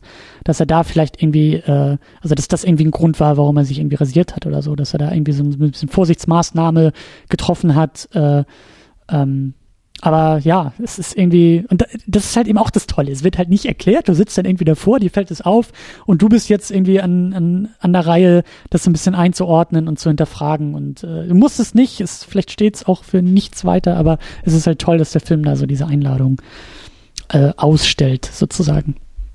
Genau. Also ja. für mich war dann auch Howard wirklich, ich meine, wir bekommen anderen, wir bek es wird nie deutlich ausgesprochen, aber dass er wirklich das, das finde ich so, das ist ja auch das Spannende dran. Es ist ja nicht irgendwie, dass Howard paranoid war. Es gab ja wirklich einen Angriff. Es waren jetzt halt jetzt nicht die Russen, es waren Aliens. Aber mhm. das, das ist in der Hinsicht, dass er da schon sagt, hier, geht bitte nicht raus, es ist gefährlich draußen. Problem ist nun einfach, dass es drin genauso gefährlich ist, weil ja. einfach der Kerl, äh, der dich da beschützen will äh, und irgendwie so als äh, psychisch so kaputt ist, dass er sich äh, wohl schon früher mal Ersatztöchter gesucht hat und somit Mädchen äh, entführt hat und äh, du jetzt die nächste bist. Und allein das, so dieses, diese Ungewissheit und dieses, okay, äh, äh, wenn ich rausgehe, ist scheiße, hier drin genauso scheiße. Und so in Retrospektive, okay, war das jetzt wirklich schlau? Vielleicht hätte man einfach durchgehend mit ihm da unten bleiben sollen, aber gut, klar, in dem Moment, wo er äh, ein Drittel der Bevölkerung von diesem Bunker hinrichtet, sollte man sich dann nochmal klar überlegen. Aber das, das, dies, diesen, das Element fand ich einfach super. Das nicht irgendwie, oh, okay, das ist viel besser als das andere. Das ist quasi, dass wir, wir haben zwei beschissene Möglichkeiten. Hm. Und du, du spielst da auch schon äh, vielleicht unbewusst auf, auf einen schönen Punkt an, der uns auch dann in diese äh, in diese, in dieses, in dieses Cloverfield-Universum vielleicht überführt, in diese, in diese Frage der Fortsetzung, wie der Film auch mit dem anderen zusammenhängt, was wir mit dem Titel machen. Aber äh, das Filmplakat ähm, hat irgendwie so eine Tagline von Monsters come in many forms. Und ein Großteil der Handlung äh, oder des, des, des Filmverlaufes war für mich Howard das Monster. Howard mhm. ist, ja, ist das Monster. Howard ist der, der, der große Antagonist und er ist halt eben kein vielleicht aus dem All oder vielleicht aus dem Meer kommendes äh, äh, Monster-Monster, sondern er ist halt das Monster in Menschenform, der einfach durchdreht und durchtickt. Und äh, das hat für mich auch zum großen Teil sehr, sehr gut funktioniert. Also diese, diese Auslegung des Monsters in dieser Richtung. Ich bin, wie gesagt, mit diesem Ende nicht so ganz d'accord. Ähm, das, das darf man jetzt auch nicht, also ich will da tief einsteigen und das darf man jetzt auch nicht falsch verstehen. Das ist halt wirklich, ich will da viel oder intensiv genug drüber reden, aber für mich ist der Kritikpunkt jetzt wirklich, also ich weigere mich ja immer so, so in diesen Punkteskalen zu denken, aber wenn ich es mal tun müsste hier in diesem Fall, dann wäre das einfach so, dass ich sage, ich glaube, der Film ist irgendwie so eine 8 von 10 Punkten für mich. Wenn das Ende anders wäre, dann wäre es eine 9 von 10 Punkten. Also das ist so, ja, das ist halt wirklich nur so, so ein marginaler Punkt. Aber dadurch, dass es das Ende ist und du damit auch rausgehst aus dem Film, ist so ein bisschen so der Nachgeschmack, der irgendwie nicht so ganz stimmt. Weil, wie gesagt, es ist ein Cloverfield-Film. Der Film heißt 10 Cloverfield Lane. Und darüber, darüber will ich mit dir sprechen, weil ich habe da so, ich habe da mehrere kleine Probleme mit, dass der Film so heißt und dass der Film zu diesen anderen, zu diesem anderen Film gehört und und und. Fangen wir vielleicht irgendwie mal so ein bisschen, fangen wir vielleicht irgendwie, ja, wie fangen wir am besten an? Ähm, ja, vielleicht muss ich dazu gestehen, ich war ein bisschen gespoilert äh, bei dem Film. Also ich hatte im Vorfeld, ich weiß nicht warum, irgendwie ist es passiert, äh, ich hatte irgendwas gelesen von Aliens. So, das war so das Stichwort, was ich irgendwie wusste oder vermeintlich wusste. Dann kam sie, die Überraschung war jetzt nicht so groß, aber ich frage mich halt eben auch, und deswegen frage ich dich auch, ähm, wie der Film wirklich komplett ungespoilert funktioniert, weil wir wissen doch, es ist ein Cloverfield-Film. Wir wissen doch, es gehört irgendwie, wenn auch nur ganz lose, zu diesem anderen Monsterfilm. Also wir erwarten aufgrund des Titels ein Monster oder wir erwarten aufgrund des Titels eine gewisse Verbindung zu dem anderen Film, sodass für mich, auch wenn Howard irgendwie von, oh, da draußen geht die Welt unter spricht, dann war das für mich aufgrund des Titels glaubhafter als bei einem anderen Titel. Wie ging dir das? Also, ich habe ja durchaus diverse Stimmen äh, mitbekommen. Ich habe natürlich auch versucht, ungespoilert zu sein. Äh, das habe ich auch weitestgehend geschafft. Was ich mitbekommen habe, dass sich manche Leute uneinig waren, ob es im gleichen Universum spielt und ob es quasi der gleiche Angriff ist. Zumindest habe ich das so gedeutet. Und deswegen habe ich mir das so ausgemalt, dass es wirklich einen Angriff gab, dass sie das während des ganzen Films, also bevor ich den Film gesehen habe, dass sie das nicht glaubt. Und sobald sie rauskommt, ähm, keine Ahnung, äh, sieht sie plötzlich so ein, äh, äh, stimmt durch dieses Maisfeld und plötzlich kommt sie halt an so einem riesigen Fußstapfen. So von einem Monster. Das hast du irgendwie erwartet, das war so. Das habe das hab mhm. ich so erwartet. Und dann kommt so der Slow Pull-Out. Und dass deswegen dann vielleicht auch manche Leute enttäuscht sind, oh, okay, ja, jetzt wissen wir, es ist in der gleichen Welt, aber der Film ist zu Ende. Und dass wir, dass das dann so der Gedanke ist. Also deswegen war für mich auch wirklich holy shit Moment, als ich plötzlich ein Raumschiff da gesehen habe und äh, plötzlich Aliens ankommen. Aber hast du sowas, das ist ja gerade der Punkt, hast du sowas nicht erwartet? Also ist für dich der, der, die Hinführung, die, die neun, die großen 90 Prozent des Filmes, ja, äh, im Bunker und so, jedes Mal, wenn Howard von dieser, von diesen, ich glaube, er hat sogar irgendwie einen Satz gesagt. Ich meine, wie gesagt, ich wusste Aliens, aber er sagte, ja, irgendwie die Marsianer sind gelandet oder sowas. Und dann erzählt er, ja, jetzt kommen hier irgendwie die Helikopter und jetzt äh, äh, höre ich, das ist schon mal nicht irgendwie am, also das ist hier kein amerikanisches Militär, weil ich war ja selber Militär und so. Also er macht ja Andeutung. Er hat ja, er, er konstruiert ja für uns die Welt außerhalb des Bunkers und sagt, da ist was los, da gab es einen Angriff und wie gesagt, also jetzt erstmal völlig losgelöst von Monstern oder was auch immer, aber nur allein der Titel Du siehst das Plakat, du weißt, welchen Film du guckst, 10 Cloverfield Lane. Und das ist eine Figur, die uns erzählt, da draußen geht die Welt unter. Wenn man das beides zusammenführt, dann, dann ist doch eigentlich, also denn der Titel ist ein Argument für die Behauptung, die Howard in einem Film liefert. In einem, bei einem anderen Titel, bei einem Film, der, der Arbeitstitel dieses Filmes war Valencia. Genau. Wenn der Film auch so ins Kino gekommen wäre und du wärst in diesen Valencia gegangen, weil du gesagt hast, boah, geiler Cast, Dan Trachtenberg, cool, das gucke ich mir an. Und du hast die ganze Zeit diesen Howard, der davon redet, da draußen geht die Welt unter. Dann hättest du doch vielleicht diese Information anders bewertet, oder? Also hätte der Film da vielleicht schon mal anders für dich funktioniert, weil du ja gar nicht weißt, ob er recht hat oder nicht. Du weißt ja gar nicht, was für eine Filmwelt das ist. Ich wusste es auch nicht während dem Film. Ich wusste es auch nicht während dem Film. Ich muss gestehen, diesen, die, den Satz mit den Marsianern ist vollkommen, ich habe ihn gehört, aber ist vollkommen über meinen Kopf weggegangen. Ich habe, also mhm. ich muss gestehen, vielleicht ist es auch offensichtlich und ich war einfach, dass ich so im Film drin war, so, ich, ich finde das hier schön. Ich, man will ja nie zu bewusst einen Film sehen und den beim ersten Mal schon äh, komplett dekonstruieren mhm. und auseinandersetzen. Ich finde das schön, sobald du einen Film das erste Mal siehst, willst du ja einfach nur den Film sehen und in der Hoffnung äh, gar nicht drüber nachdenken, sondern einfach nur Genießen, dich ja. darauf einlassen. Und das ist mir hier wirklich sehr gut gelungen. Und ich würde mal behaupten, wäre das nicht so gut passiert, dann hätte ich auch vielleicht eher am Ende Aliens erwartet. Und es macht auch so im Nachhinein Sinn, natürlich J.J. Abrams, okay, Aliens vielleicht gar nicht so verkehrt daran zu denken. Aber mir ist es nicht mal im Traum eingefallen, dass die am Ende ein Raumschiff sehen könnte. Okay, aber, aber ich auch glaube, losgelöst. Die Diskussion, die wir hm. gerade führen, kann auch nur jetzt momentan passieren. Denn ich meine, die Erwartung, die so das Offensichtlichste, was natürlich war, bevor der, die Leute den Film gesehen haben, war, dass es in der gleichen Welt spielt, wo eben dieses Monster angegriffen hat. Aber ich, auch wenn ich das dann so ein bisschen mit erwartet hätte, hätte ich es etwas schade gefunden, weil das ja, es hätte mir persönlich nicht viel gebracht, außer der Film spielt im gleichen Universum. Nichts weiter. Das ist, das ist für das, mich der nächste Punkt, auf den will ich gleich auch noch, auch noch kommen. Also, ähm, weil, weil, also ich habe ich hab große Probleme mit dieser Mystery Box.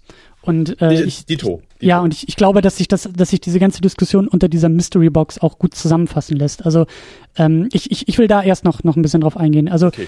ähm, und erstmal noch so ein bisschen beim Titel bleiben, weil wie gesagt, so meine meine Frage ist, ähm, erzeugt der Titel nicht automatisch Erwartungen, die vielleicht kontraproduktiv für die Mystery Box sind? Ja, weil eben schon der Titel uns nahelegt, okay, erwartet, also ohne jetzt zu konkret zu werden, aber 10 Cloverfield Lane erwartet zumindest eine Welt voller Mystery. So, das ist, das ist ja zumindest egal, was für ein Monster oder Aliens oder whatever.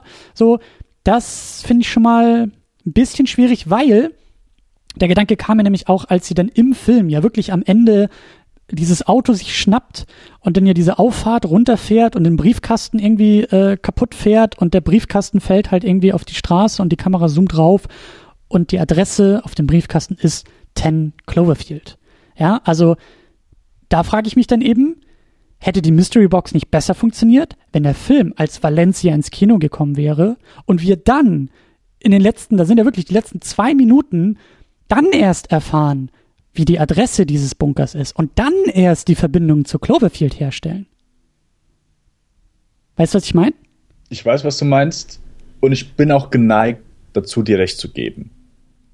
Also ich, ich, ich frage mich ein bisschen, ob diese, weil das ist ja, das ist auch so die Wolke, die da drüber, die, die da drüber schwebt. Ja, die Kritik, die auch jetzt noch laut ist, nachdem ich den Film noch gesehen habe, die vorher auch laut war, hey, das ist nur ein billiger Marketing-Trick.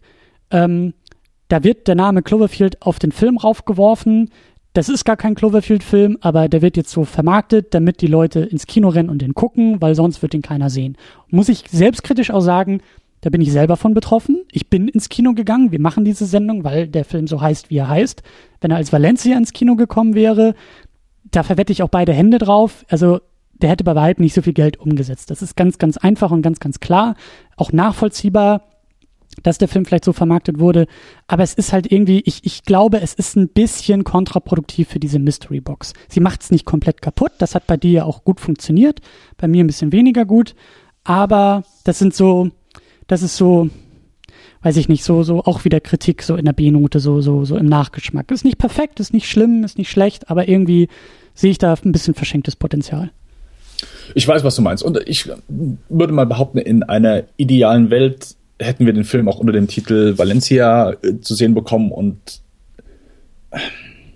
ich weiß nicht, wie groß der What the fuck Moment gewesen wäre, wenn du am Ende dieses Cloverfield da gelesen hättest. Ich glaube nicht. Es ist, es ist ein Unterschied, ob du diesen Stempel wirklich in dem, Tit dem Titel aufdrückst und die Leute, oh, Cloverfield, ein neuer Cloverfield kommt, oder einfach am Ende. Das wäre dann mehr eine, klar, es wäre Diskussion gewesen, gehört Es wäre noch nicht mal, es wäre die Frage wäre ja erstmal aufkommen, gehört es überhaupt dazu? Ist es einfach nur, hätten die Leute es vielleicht als Gag abgetan? Ach, guck mal hier, Cloverfield äh, hat auch gleiche Firma, die, die wollten einfach einen Spaß. Das wäre für manche wäre es vielleicht sogar ein Side-Gag gewesen. Sie hätten es gar nicht so sehr mit dem Film assoziiert, nur weil es auf einem Briefkasten stand. Mhm, so, ah, ja. hier als Gag, weißt du, Cloverfield kam damals raus, kam auch ein Monster äh, und hätten gar nicht weiter drüber nachgedacht. Ich, ich, kann mir, ich kann mir auch sehr gut vorstellen, ähm, äh, also die, die, die Leute sind nicht, also in dieser, in diesem, in diesem, in diesem Paralleluniversum, was du gerade aufmachst, ja, wo, wo, wo dieser Film Valencia heißt und dann dieser Twist kommt. Wo ich kann Donald mir vorstellen. Präsident ist. wo wer? Wo Donald Trump Präsident ist. Plus nicht, plus nicht. Er ist das wahre Monster, ja. Ähm, aber ich, ich kann mir vorstellen, also ich, ich sehe in diesem Szenario ähm, die Diskussion, die wir irgendwie vor einem Monat im Netz geführt haben, nämlich als dieser Trailer rauskam, der Titel rauskam und dann alle diskutiert haben, oh, neuer Cloverfield, oh, was heißt das? Oh, wie gehört der jetzt mit dem anderen zusammen? Ist es dieselbe Welt? Was erwarten wir? Also das, was jetzt alles im Vorfeld diskutiert wurde, das hätte, glaube ich, nach dem Release also wäre nach dem Release passiert. Vielleicht hat man, also das ist jetzt wirklich nur äh, äh, Hypothese, ja, aber vielleicht hätte man oder hat man dann drauf spekuliert, dass sozusagen dann so in der zweiten Woche die Leute mehr ins Kino strömen. Ja, dass in der ersten Woche dann über Mundpropaganda sich sowas verteilt, so die ersten Reviews im Netz und die ersten Reddit-Threads, die halt sagen, hey, da gibt's diesen Briefkasten in diesem Film und oh mein Gott, das könnte eine Fortsetzung zu Cloverfield sein und und dann wäre die Diskussion groß geworden. Vielleicht sind sie davon ja auch zurückgeschreckt, weil der Film, der kam ja Anfang März, glaube ich, raus also der kam in Amerika vor Batman vs. Superman raus. Und vielleicht hat, hat, man, hat man da auch einfach gemerkt, okay, diese, also diese, diese, diese Wette, die man vielleicht dann eingegangen wäre, die geht nicht auf. Weil wenn wir das so machen, Valencia, Twist, oh, es ist doch ein Cloverfield und wir spekulieren drauf, dass eine Woche, zwei Wochen, drei Wochen nach dem Filmrelease dann die Leute erst drauf kommen und dann sozusagen, ne, dass der große Diskurs im Netz ist, dass das einfach dadurch erstickt wird, dass dann über Superman und Batman diskutiert wird. Unabhängig davon, ob der Film gut oder schlecht ist oder wie auch immer, aber das war klar, dass das in dieser Märzwoche, das ist das Thema, Batman vs. Superman. Und das haben wir auch gesehen. Es gab kein anderes Thema mehr in dieser Zeit. Es gab nichts anderes mehr, was im Internet diskutiert wurde. Und dass man vielleicht da dann im Vorfeld, vielleicht war das die Spekulation, vielleicht wollte man Valencia ins Kino bringen und hat dann erst im Januar gemerkt, okay, nochmal nachgerechnet, nochmal ein bisschen irgendwie durchgeguckt wird nicht funktionieren, können wir so nicht machen. Wir sind zu nah an diesem Kinofilm. Und ich glaube auch, dass, dass, dass, dass das auch einer der Gründe ist. Dein Kinosaal war relativ leer, meiner war auch relativ leer.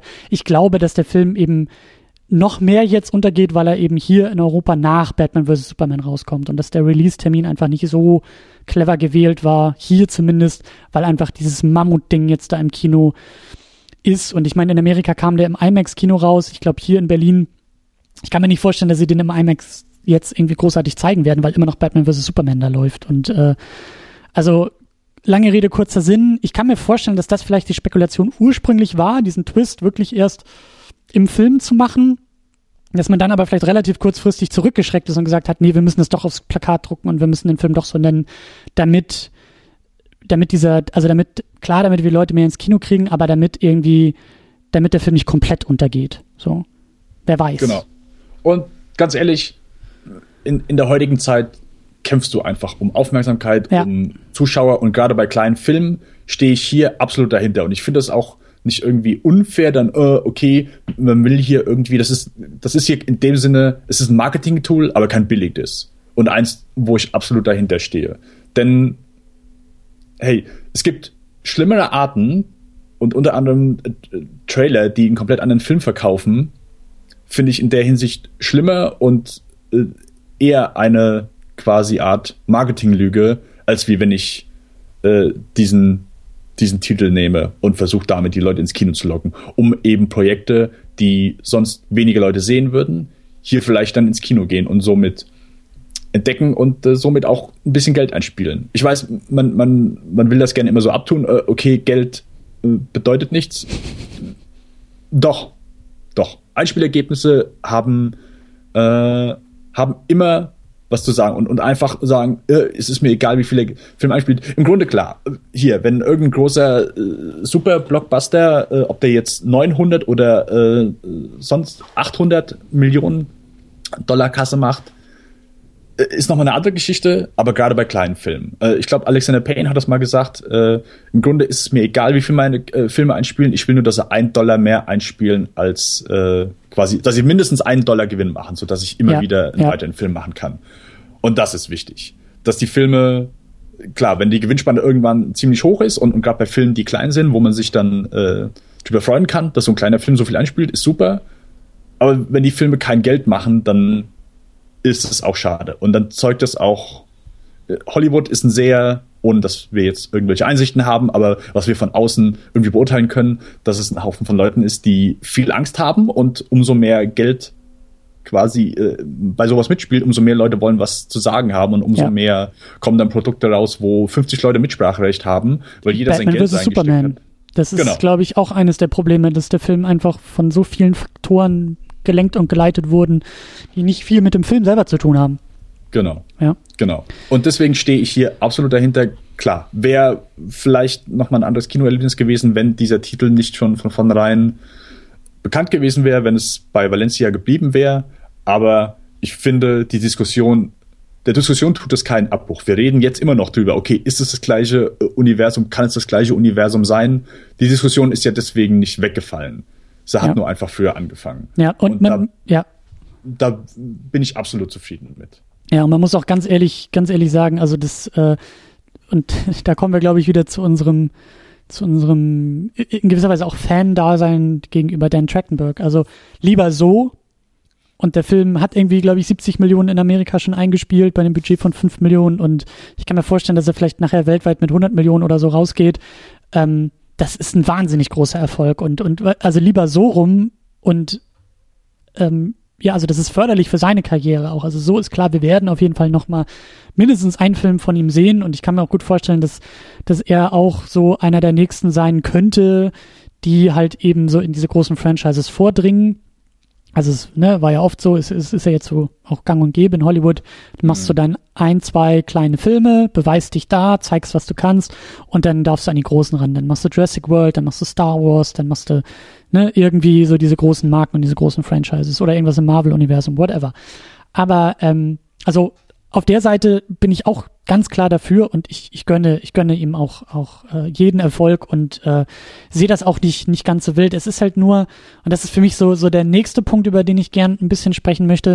Und ich weiß auch gar nicht, woher das kommt. Ich habe, glaube ich, so einen krass großen Platz in meinem Herzen für dieses Cloverfield-Ding, auch für dieses Universum, weil mir hat dieser erste Film irgendwie so gut gefallen, dass ich, dass ich schon immer mehr wollte, dass ich schon immer mehr nicht nur in diesem Universum, nicht nur in dieser Welt, aber vielleicht auch mit diesem, mit diesem Ansatz. Mir hat dieser erste Cloverfield einfach so gut gefallen. Dieses, du weißt nicht, was für ein Film da auf einmal rauskommt. Und dann war er auf einmal da und die Spekulation im Vorfeld und dann haben sie das Monster die ganze Zeit zurückgehalten und dann ist es da und dann werden auch irgendwie alle Leute in einem Film umgebracht und das Monster geht weiter und das war für mich so, das war für mich eigentlich so die Wiedergutmachung dessen, was ich 98 in einem Godzilla sehen wollte von Roland Emmerich. Ja, so dieses, mhm. diese, und auch, ich, vielleicht braucht es da, vielleicht ist es auch kein Zufall, dass es nach 9-11 dann erst möglich war, aber diese, diesen, diesen, depressiven Ansatz eines Monsterfilms, bei dem am Ende nicht alles gut wird, sondern eigentlich alles scheiße ist und wenn nicht sogar noch beschissener bleibt.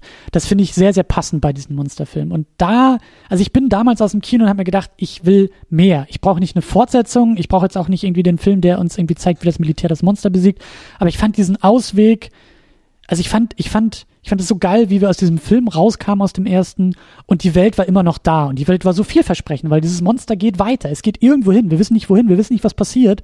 Und andere Filme fangen erst da an, wo Cloverfield aufhört. Und das fand ich alles so geil. Und dann kam so diese Versprechung auf, zu diesem neuen Cloverfield-Film. Und der Punkt ist, glaube ich, auch, ich, ich bin auch so unentschlossen, dass ich mir denke, ja, aber warum braucht es denn Aliens? Warum hätte es nicht doch dieser Fußabdruck sein können, den du erwartet hast, bei dem ich mir denke, okay, geil, ich muss das Monster nicht nochmal sehen, aber ich hätte es cool gefunden, wenn irgendwie klar wäre, ja, das ist irgendwie immer noch die gleiche Welt oder das, also die, wenn, wenn, die Verbindung enger gewesen wäre. Weil okay. ich denke mir nämlich auch so dieser Ansatz, da jetzt so ein, so ein Anthology-Film draus zu machen und zu sagen, Cloverfield steht nicht für ein Monster, für dieses eine Monster, für diese eine Welt, sondern Cloverfield steht jetzt für eine Art von Film, die mit Mystery Box arbeitet, die dich überrascht und diese Tagline so, Monster kommen in sehr vielen verschiedenen Formen. Das ist okay, aber dann denke ich mir wiederum, warum ist denn Super 8 kein Cloverfield-Film? Warum, warum, warum ist dieser Ansatz jetzt acht Jahre später erst da? Warum hätten wir nicht schon in der Zwischenzeit mehr dazu sehen können? Warum, warum, also für mich fühlt sich diese, diese, diese, dieser Ansatz, diese Öffnung dieses Franchises oder dieser Aufbau dieses Franchises fühlt sich irgendwie, um es positiv zu formulieren, es fühlt sich so an, als ob immer noch eine Menge Potenzial verschenkt wird. Und das ärgert mich ein bisschen. Okay, ähm, ich muss gestehen, ich weiß nicht so ganz, welches Potenzial du dann da siehst, außer einem netten Schlussgag. Denn ich meine, Cloverfield war eine war eine Geschichte, die ich bis zu dem Zeitpunkt noch nicht erzählt bekommen habe, auch wenn es vielleicht manche, äh, okay, ist ein Supermonster-Angriff, das war's. Nein, Cloverfield war für mich eine sehr intensive Erfahrung, weil ich plötzlich die, die Ansicht eines normalen Bürgers bekomme, der keine Ahnung hat, was passiert, während so ein Monster angreift. In jedem einzelnen Monsterfilm bekommen wir mit, oh, jetzt verschwindet das Monster wieder, das macht das Militär jetzt, jetzt sind wir wieder hier, äh, okay, jetzt ist das Monster wieder verschwunden, jetzt taucht es da wieder auf, das Militär hat das vor, äh, die Regierung plant das. Nein, nichts davon, gar nichts. Wir sind in dieser Stadt, das Monster taucht auf, das Militär ist da, wir haben keine Ahnung, was vorgeht und das haben wir am Ende auch noch nicht. Und diese einzigartige Erfahrung fand ich super. Weder die Charaktere waren jetzt irgendwie sonderlich herausragend oder dass sie so interessant gewesen wären, dass ich davon mehr hätte erfahren wollen, noch war das Monster irgendwas, wo ich sage, oh, ich hätte gern noch ein anderes, keine Ahnung, Abenteuer von dem Monster gesehen, so äh, das Monster und der Tempel des Todes, so so andere Abenteuer von diesem Monster, finde ich finde ich einfach wenig interessant. Und wenn man auch wenn es jetzt vielleicht ein Tick zu spät kommt und das nicht schon vorher gemacht hätte, weiß ich nicht, ob das jetzt überhaupt groß Kritik ist, aber vielleicht ist das so ein innerlicher Wunsch, dass du dir das schon, schon früher gewünscht hättest. Aber ich bin ein sehr großer Verfechter davon, wenn man sich sagt, okay, weißt du was, wir haben hier diverse kleine Scripts, die sind gut, aber lassen sich momentan nicht so gut verkaufen. Wir nehmen, wir verpacken die als Cloverfield äh, Anthology-Filme und dadurch bekommen wir sie an den Mann und dadurch spielen sie auch was ein und somit bekommen wir gute Scripts, die wir momentan einfach nicht verkaufen können und ich meine, wir wissen einfach nicht, wie es wie es aussieht. Wahrscheinlich, es gibt wahrscheinlich eine Menge Superscripts, die einfach nicht produziert werden, weil zu viel Angst da ist und einfach kein Vertrauen vielleicht von äh, entscheidenden Leuten in diese Projekte gesteckt wird. Aber wenn man sich dafür entscheidet zu sagen, nee, wir machen das jetzt so, und wenn wir dann dafür vielleicht in den sauren Apfel weisen müssen und sagen müssen, hier, weißt du was, wir verpacken das, wir müssen ein bisschen was umschreiben, wir verpacken das als Cloverfield-Film, aber dadurch bekommen wir dieses gute Skript produziert dann stehe ich absolut dahinter. Und ich finde, nur wenn wir jetzt hier am Ende irgendwas bezüglich dieses Monsters sehen, es bringt mir nichts außer, okay, es spielt in der gleichen Welt. Wenn ich jetzt wieder was anderes präsentiert bekomme, angenommen, wir bekommen jetzt in, vielleicht warten wir nicht wieder acht Jahre, aber vielleicht sind es in drei oder vier Jahren, keine Ahnung, oder vielleicht sogar schon nächstes Jahr und der Film ist sogar schon fertig gedreht und geschrieben, dass wir einen nächsten Cloverfield-Film bekommen und hätten wir jetzt hier diesen Fußabdruck gehabt, ich weiß nicht, wie viele Leute noch Bock gehabt hätten, äh, okay, spielt wieder in der Welt von dem gleichen Monster. Also äh, ich sehe da weniger Enthusiasmus, als wenn, oh, neuer Cloverfield-Film, jetzt wird es vielleicht irgendwas anderes sein. Klar, es ist eine andere Erwartungshaltung, aber du bist automatisch vielleicht ein Tick angespannter oder vielleicht einfach ein Tick neugieriger, was sie jetzt machen. Auch wenn das dann vielleicht nicht der zentrale Punkt und die zentrale äh, Sache ist, okay, wir haben jetzt das, dieses Mystery-Ding kommt erst am Ende. Aber sobald das hier quasi das gleiche Monster gewesen wäre, ich weiß nicht, wie, ähm, wie, wie sehr ich quasi an den Cloverfield-Film hätte entgegenfiebern können. Es sei denn, sie bauen da wirklich mit jedem Film die Mythologie dieses Monsters auf und machen da was unheimlich Gutes. Aber da bin ich einfach zu wenig Monster-Film-Fan, als dass ich da irgendwie Potenzial sehe. Und ich, deswegen ist es mhm. für mich die wirklich die richtige Entscheidung gewesen, was anderes zu nehmen. Und das, äh, das Ende ist ja auch schon so ein bisschen ludicrous, kommt vielleicht für manche auch so aus dem Nichts, aber ich finde, es ist einfach sehr schön gehandelt und äh, ich war voll on board ich weiß nicht, also ich, ich habe, glaube ich, damals auch beim, beim ersten Cloverfield, als ich aus dem Kino kam, ich habe sehr viel dann auch schon über, über äh, Worldbuilding nachgedacht. Und mhm. vielleicht, vielleicht kommt das auch daher. Also ich, ich halte, ich halte auch dieses Monster aus Cloverfield gar nicht mal für so originell, aber ich finde diese Welt sehr, sehr spannend, in der jetzt eben dieses Monster einfach da ist. Und ähm, hätte da irgendwie, glaube ich, einen, einen, einen stärkeren Bezug jetzt auch noch zu, zu dem Ten Cloverfield Lane gehabt, wenn also ich hätte es sehr mutig gefunden, wenn es, wenn es sozusagen in derselben Filmwelt spielt, aber eben etwas ganz anderes verhandelt und sagt, ja, es gibt da zwar dieses große Monster noch, aber es gibt auch ganz andere Geschichten, ganz persönliche Geschichten, die halt eben nur so als Randerscheinung auf dieses Monster jetzt hinarbeiten, während der erste Film halt zentral, dieses Monster zentral in den Mittelpunkt gestellt hat und komplett um dieses Monster herum funktioniert hat, ist das, wäre das hier halt nur so eine Randerscheinung, weil ich frage mich halt eben auch, das ist vielleicht so die Folgefrage, warum brauchen wir denn überhaupt Aliens in dem Film? Dann hätte ich es auch wieder irgendwie sehr, sehr mutiger gefunden zu sagen, nee, in diesem 10 Cloverfield Lane gibt es keine übernatürliche Geschichte, sondern wirklich das Monster ist John Goodman in diesem Bunker. Das hätte ich irgendwie mutiger gefunden, anstatt zu sagen, ja, wir schmeißen jetzt am Ende doch noch Aliens mit rein, weil dann denke ich mir, okay, wenn du schon Mystery, wenn du schon Übernatürliches, wenn du schon Science Fiction mit reinbringst, warum müssen es, warum muss es, muss es dann sozusagen eine neue Komponente sein? Ja, dann hättest du auch die alte Komponente nehmen, nehmen können oder lass es doch ganz weg. Und es ist für mich irgendwie so, dieser Ausweg über den Alien-Angriff ist für mich irgendwie so ein, so, ein, so ein Ding, bei dem ich mir denke, das ist irgendwie nichts Halbes und nichts Ganzes. Also es, es rundet für mich diesen Film halt nicht so ab, wie entweder das Cloverfield-Monster oder John Goodmans Howard ist das Monster. Ich weiß auch nicht, ob das, ob das unfair ist, dass ich so irgendwie über, über diesen Film nachdenke oder drauf gucke, aber das ist für mich halt so dieses verschenkte Potenzial, was ich einfach sehe. Dass ich mir denke, es fühlt sich wie so ein halber Schritt an, ja. Es ist so, so halb, dieser Schritt ist so halb gegangen. Entweder gehst du ihn ganz oder gar nicht. Und beides hätte ich irgendwie mutiger, vielleicht auch besser gefunden. Und so ist es halt so ein halber Schritt, bei dem ich sage, ich verstehe ihn nicht ganz. Ich, ich, für mich funktioniert es halt nicht so ganz. Na, aber wenn du doch wenn du jetzt davon ausgehst, dass sie sich für die Fortsetzung von dem 2008 Film entscheiden, das wäre für mich die sichere Variante und die äh, am wenigsten mutige. Weil Weiß das ist das, was alle, das, das ist, das ist doch genau das, was die meisten Leute erwarten. Die meisten, okay, ist das eine Fortsetzung dazu?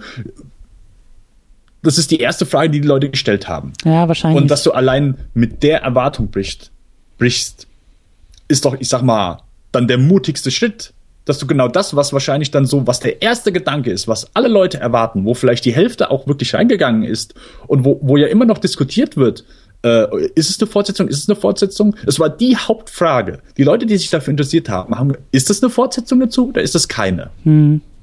Und wenn es eine ist, dann ist das doch, würde ich behaupten, die, die offensichtlichste Variante und mit Sicherheit der sichere Weg, um in Anführungszeichen niemanden ans Bein zu pissen.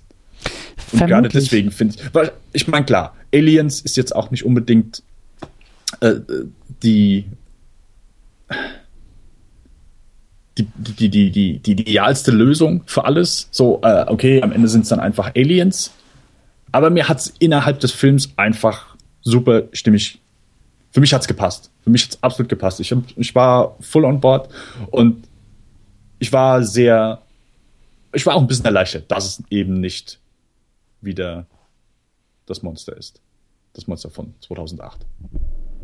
Der Godzilla-Klon. Ich glaube, ich glaube, ich warte einfach immer noch auf, auf, auf, auf, auf das große Abrams-Universum, was ich mir irgendwie damals erhofft hatte nach 2008, was irgendwie so, ähm, was so viele, also ich weiß nicht, also was einfach viele Puzzlestücke zusammenführt. Das ist irgendwie das, was mich also ich, ich sehe jetzt halt eben nicht, also ja, es ist jetzt so Anthology, aber ich denke mir, ich dachte wirklich jahrelang, dass Abrams versucht, ein, ein fast schon multimediales Universum aufzubauen über diese Art von Filme. Und deswegen war ich auch sehr interessiert in Super 8, bis ich dann auch gemerkt habe, das hat gar nichts mit Cloverfield zu tun, aber es versucht wieder einen ähnlichen, eine ähnliche Assoziation zu erzeugen und so, da war ich vielleicht auch einfach ein bisschen enttäuscht. Also ich weiß auch nicht, vielleicht, vielleicht also du hast, du hast auf jeden Fall recht, du hast auf jeden Fall recht, dass es tatsächlich mutiger ist, jetzt nicht diese, diese Monstererwartung zu bedienen bei dem Film. Aber vielleicht bin ich auch einfach ein bisschen, würde ich auch noch gerne jetzt zum Abschluss nochmal noch mal nachfragen, vielleicht bin ich auch einfach ein bisschen verwirrt, wohin die Reise jetzt gehen soll mit diesem Cloverfield-Ding. Also, ja, es ist jetzt so eine Anthologie-Idee, aber siehst du da jetzt eigentlich noch Raum für ein weiteres Puzzlestück oder, oder nicht? Möchtest du das überhaupt? Ist das, haben wir auf einmal ein Cloverfield-Franchise oder, oder nicht? Also wie, wie, wie blicken wir da in die Zukunft? Ich meine, im Grunde, wenn du genau darüber nachdenkst, steht der Name Cloverfield für nichts. Im ersten Film steht am Anfang, bevor der Film anfängt, steht äh, Cloverfield-Akte. Es war einfach ein Name, den sie dieser Akte gegeben haben. Stimmt. Und bis vor, bis vor kurzem wussten, wenn jemand an Cloverfield gedacht hätte, hätte nie, was stimmt, für was heißt für dich Cloverfield? Ja, so heißt ein Film.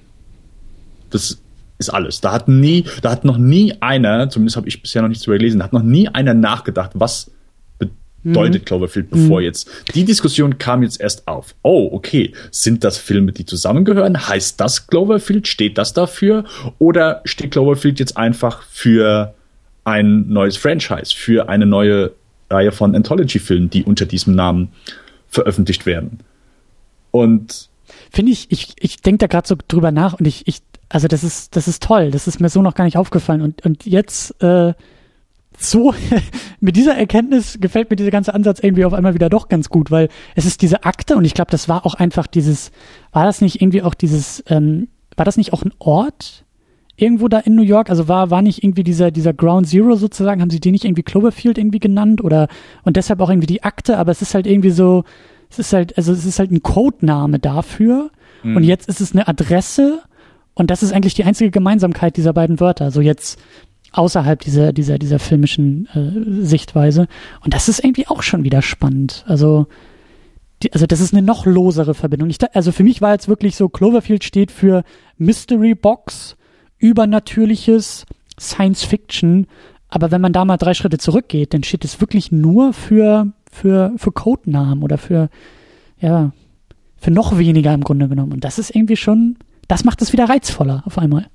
Genau, ich glaube, ich hatte das schon in der Erwartungsfolge gesagt, dass ich, wenn Leute sich irgendwie eine Fortsetzung äh, jetzt wirklich erwünscht haben und wirklich gehofft haben, oh, hoffentlich ist das eine Fortsetzung von Cloverfield, dann habe ich nicht ganz verstanden, wovon die eine Fortsetzung sehen wollen und was für die Cloverfield, was die in diesem Titel einfach sehen. Denn für mich war es ehrlich gesagt relativ wenig und deswegen wusste ich auch nicht genau, inwiefern man da irgendwie hoffen kann, dass es eine Fortsetzung ist, weil für mich gab es nichts nichts fortzusetzen oder äh, vielleicht in dem gleichen Universum zu spielen. Und ich meine, vielleicht gibt's plötzlich in äh, drei, vier Jahren haben wir noch zwei Cloverfield-Filme, die bis dahin rausgekommen sind. Und der dritte ist, äh, führt auch noch mal was Neues ein. Und der vierte Film bildet plötzlich eine Brücke und führt alles zusammen. Vielleicht ergibt sich ja das dann daraus. Der dritte Film macht jetzt, führt jetzt noch mal, keine Ahnung, Kasper den freundlichen Geist ein, der äh, eine Bank überfällt nur als Beispiel. Ich weiß, coole Idee, aber. Äh, und der vierte Film führt dann alles zusammen.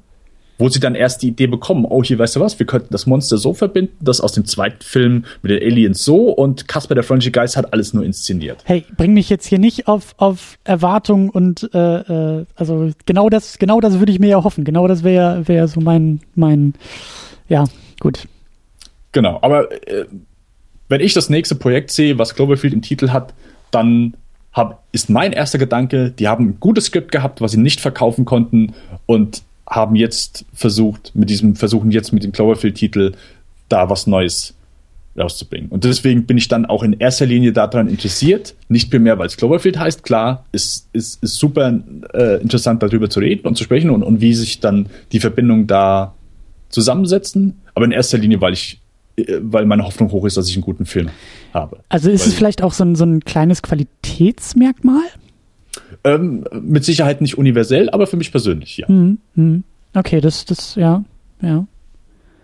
Damit, irgendwie kann ich mich damit besser anfreunden. Also so dieser, dieser, dieser fade Nachgeschmack, der ist ein bisschen süßlicher geworden jetzt durch die Diskussion. Also das äh, hat mir auf jeden Fall geholfen. Ähm, ja, aber es ist halt, ja, ach, weißt du, ich war ja so einer. Ich will ja immer noch die Fort also Fortsetzung meine ich auch eben nicht nicht die direkte Fortsetzung. Ich brauche jetzt nicht die, die Leute. Spirituelle Fortsetzung meinst du?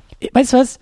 Ich finde einfach so, wenn ich an Cloverfield denke, dann denke ich an dieses Monster, was immer noch durch die USA stapft.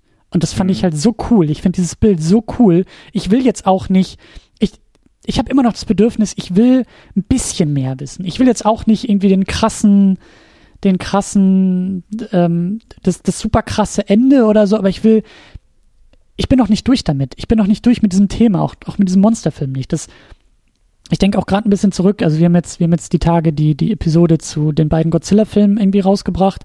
Äh, neulich hatte ich eben auch noch mal den 2014er Godzilla gesehen, der mir einfach am Ende zu optimistisch war. Ich, ich, ich, ich das habe ich geliebt an Cloverfield am ersten. So die diese völlig depressive Stimmung, weil nichts ist erreicht, das Monster ist immer noch da, es stapft weiter und so. das fand ich geil. Und, und das hat mich bei dem neuen Godzilla einfach gestört, dass der zu Happy End war.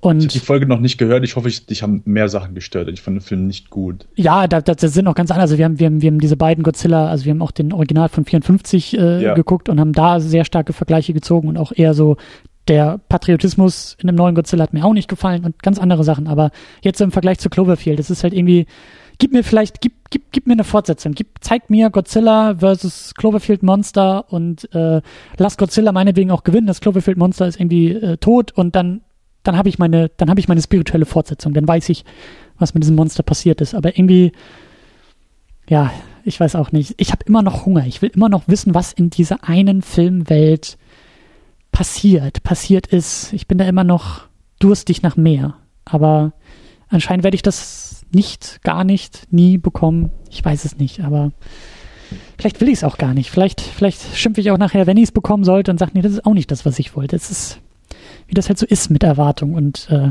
ja. Hm.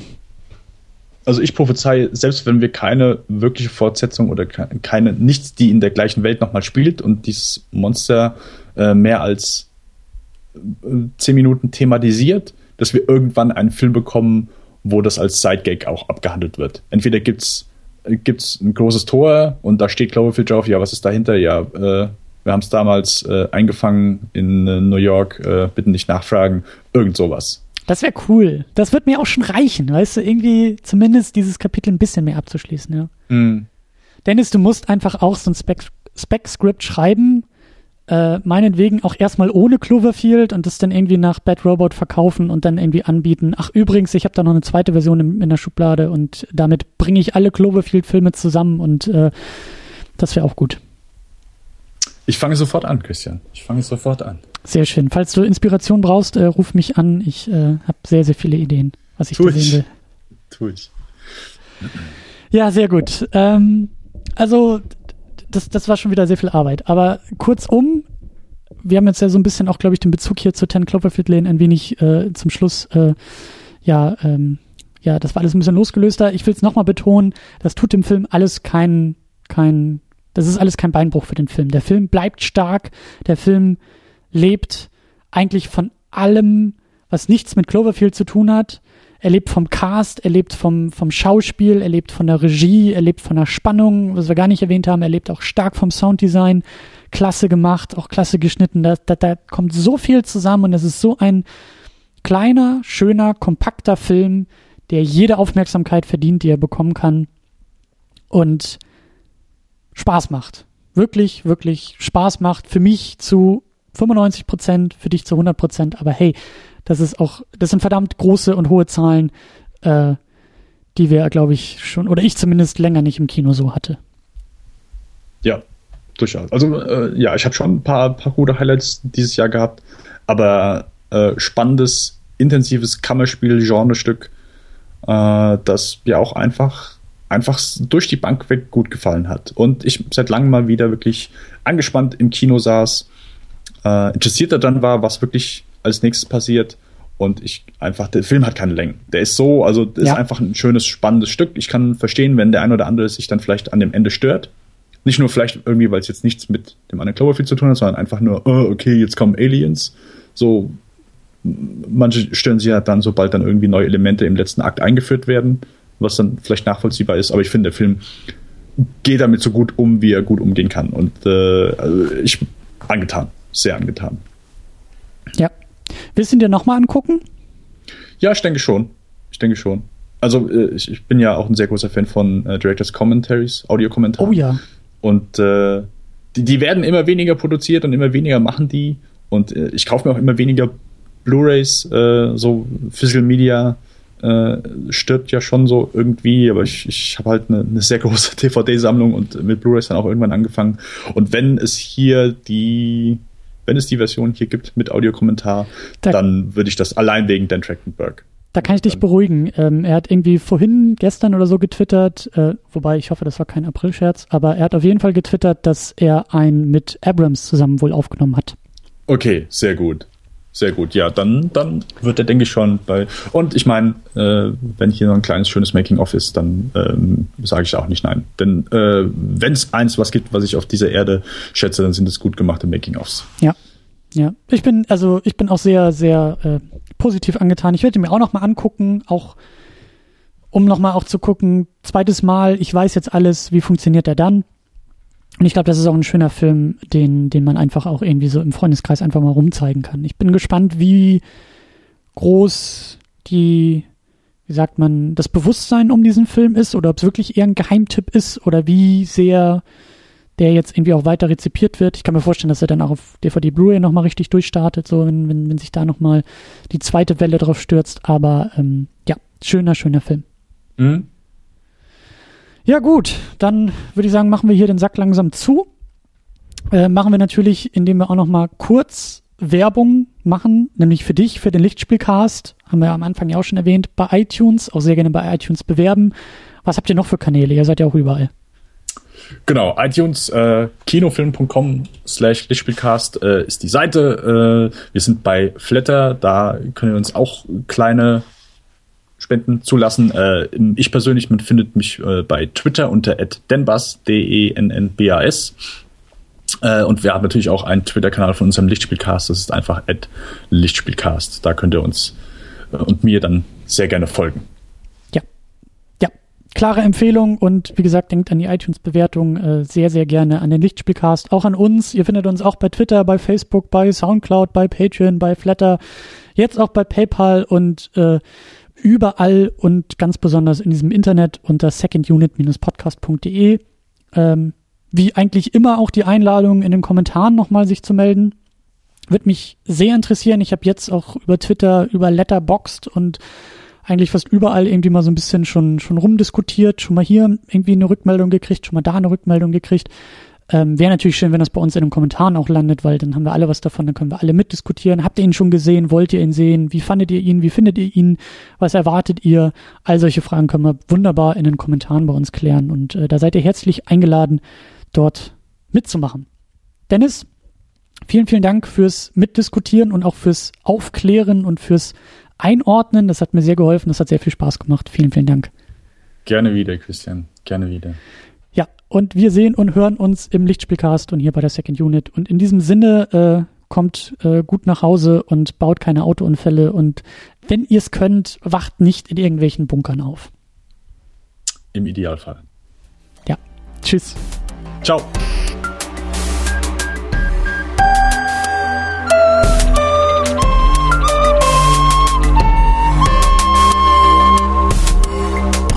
Second Unit. Second Unit.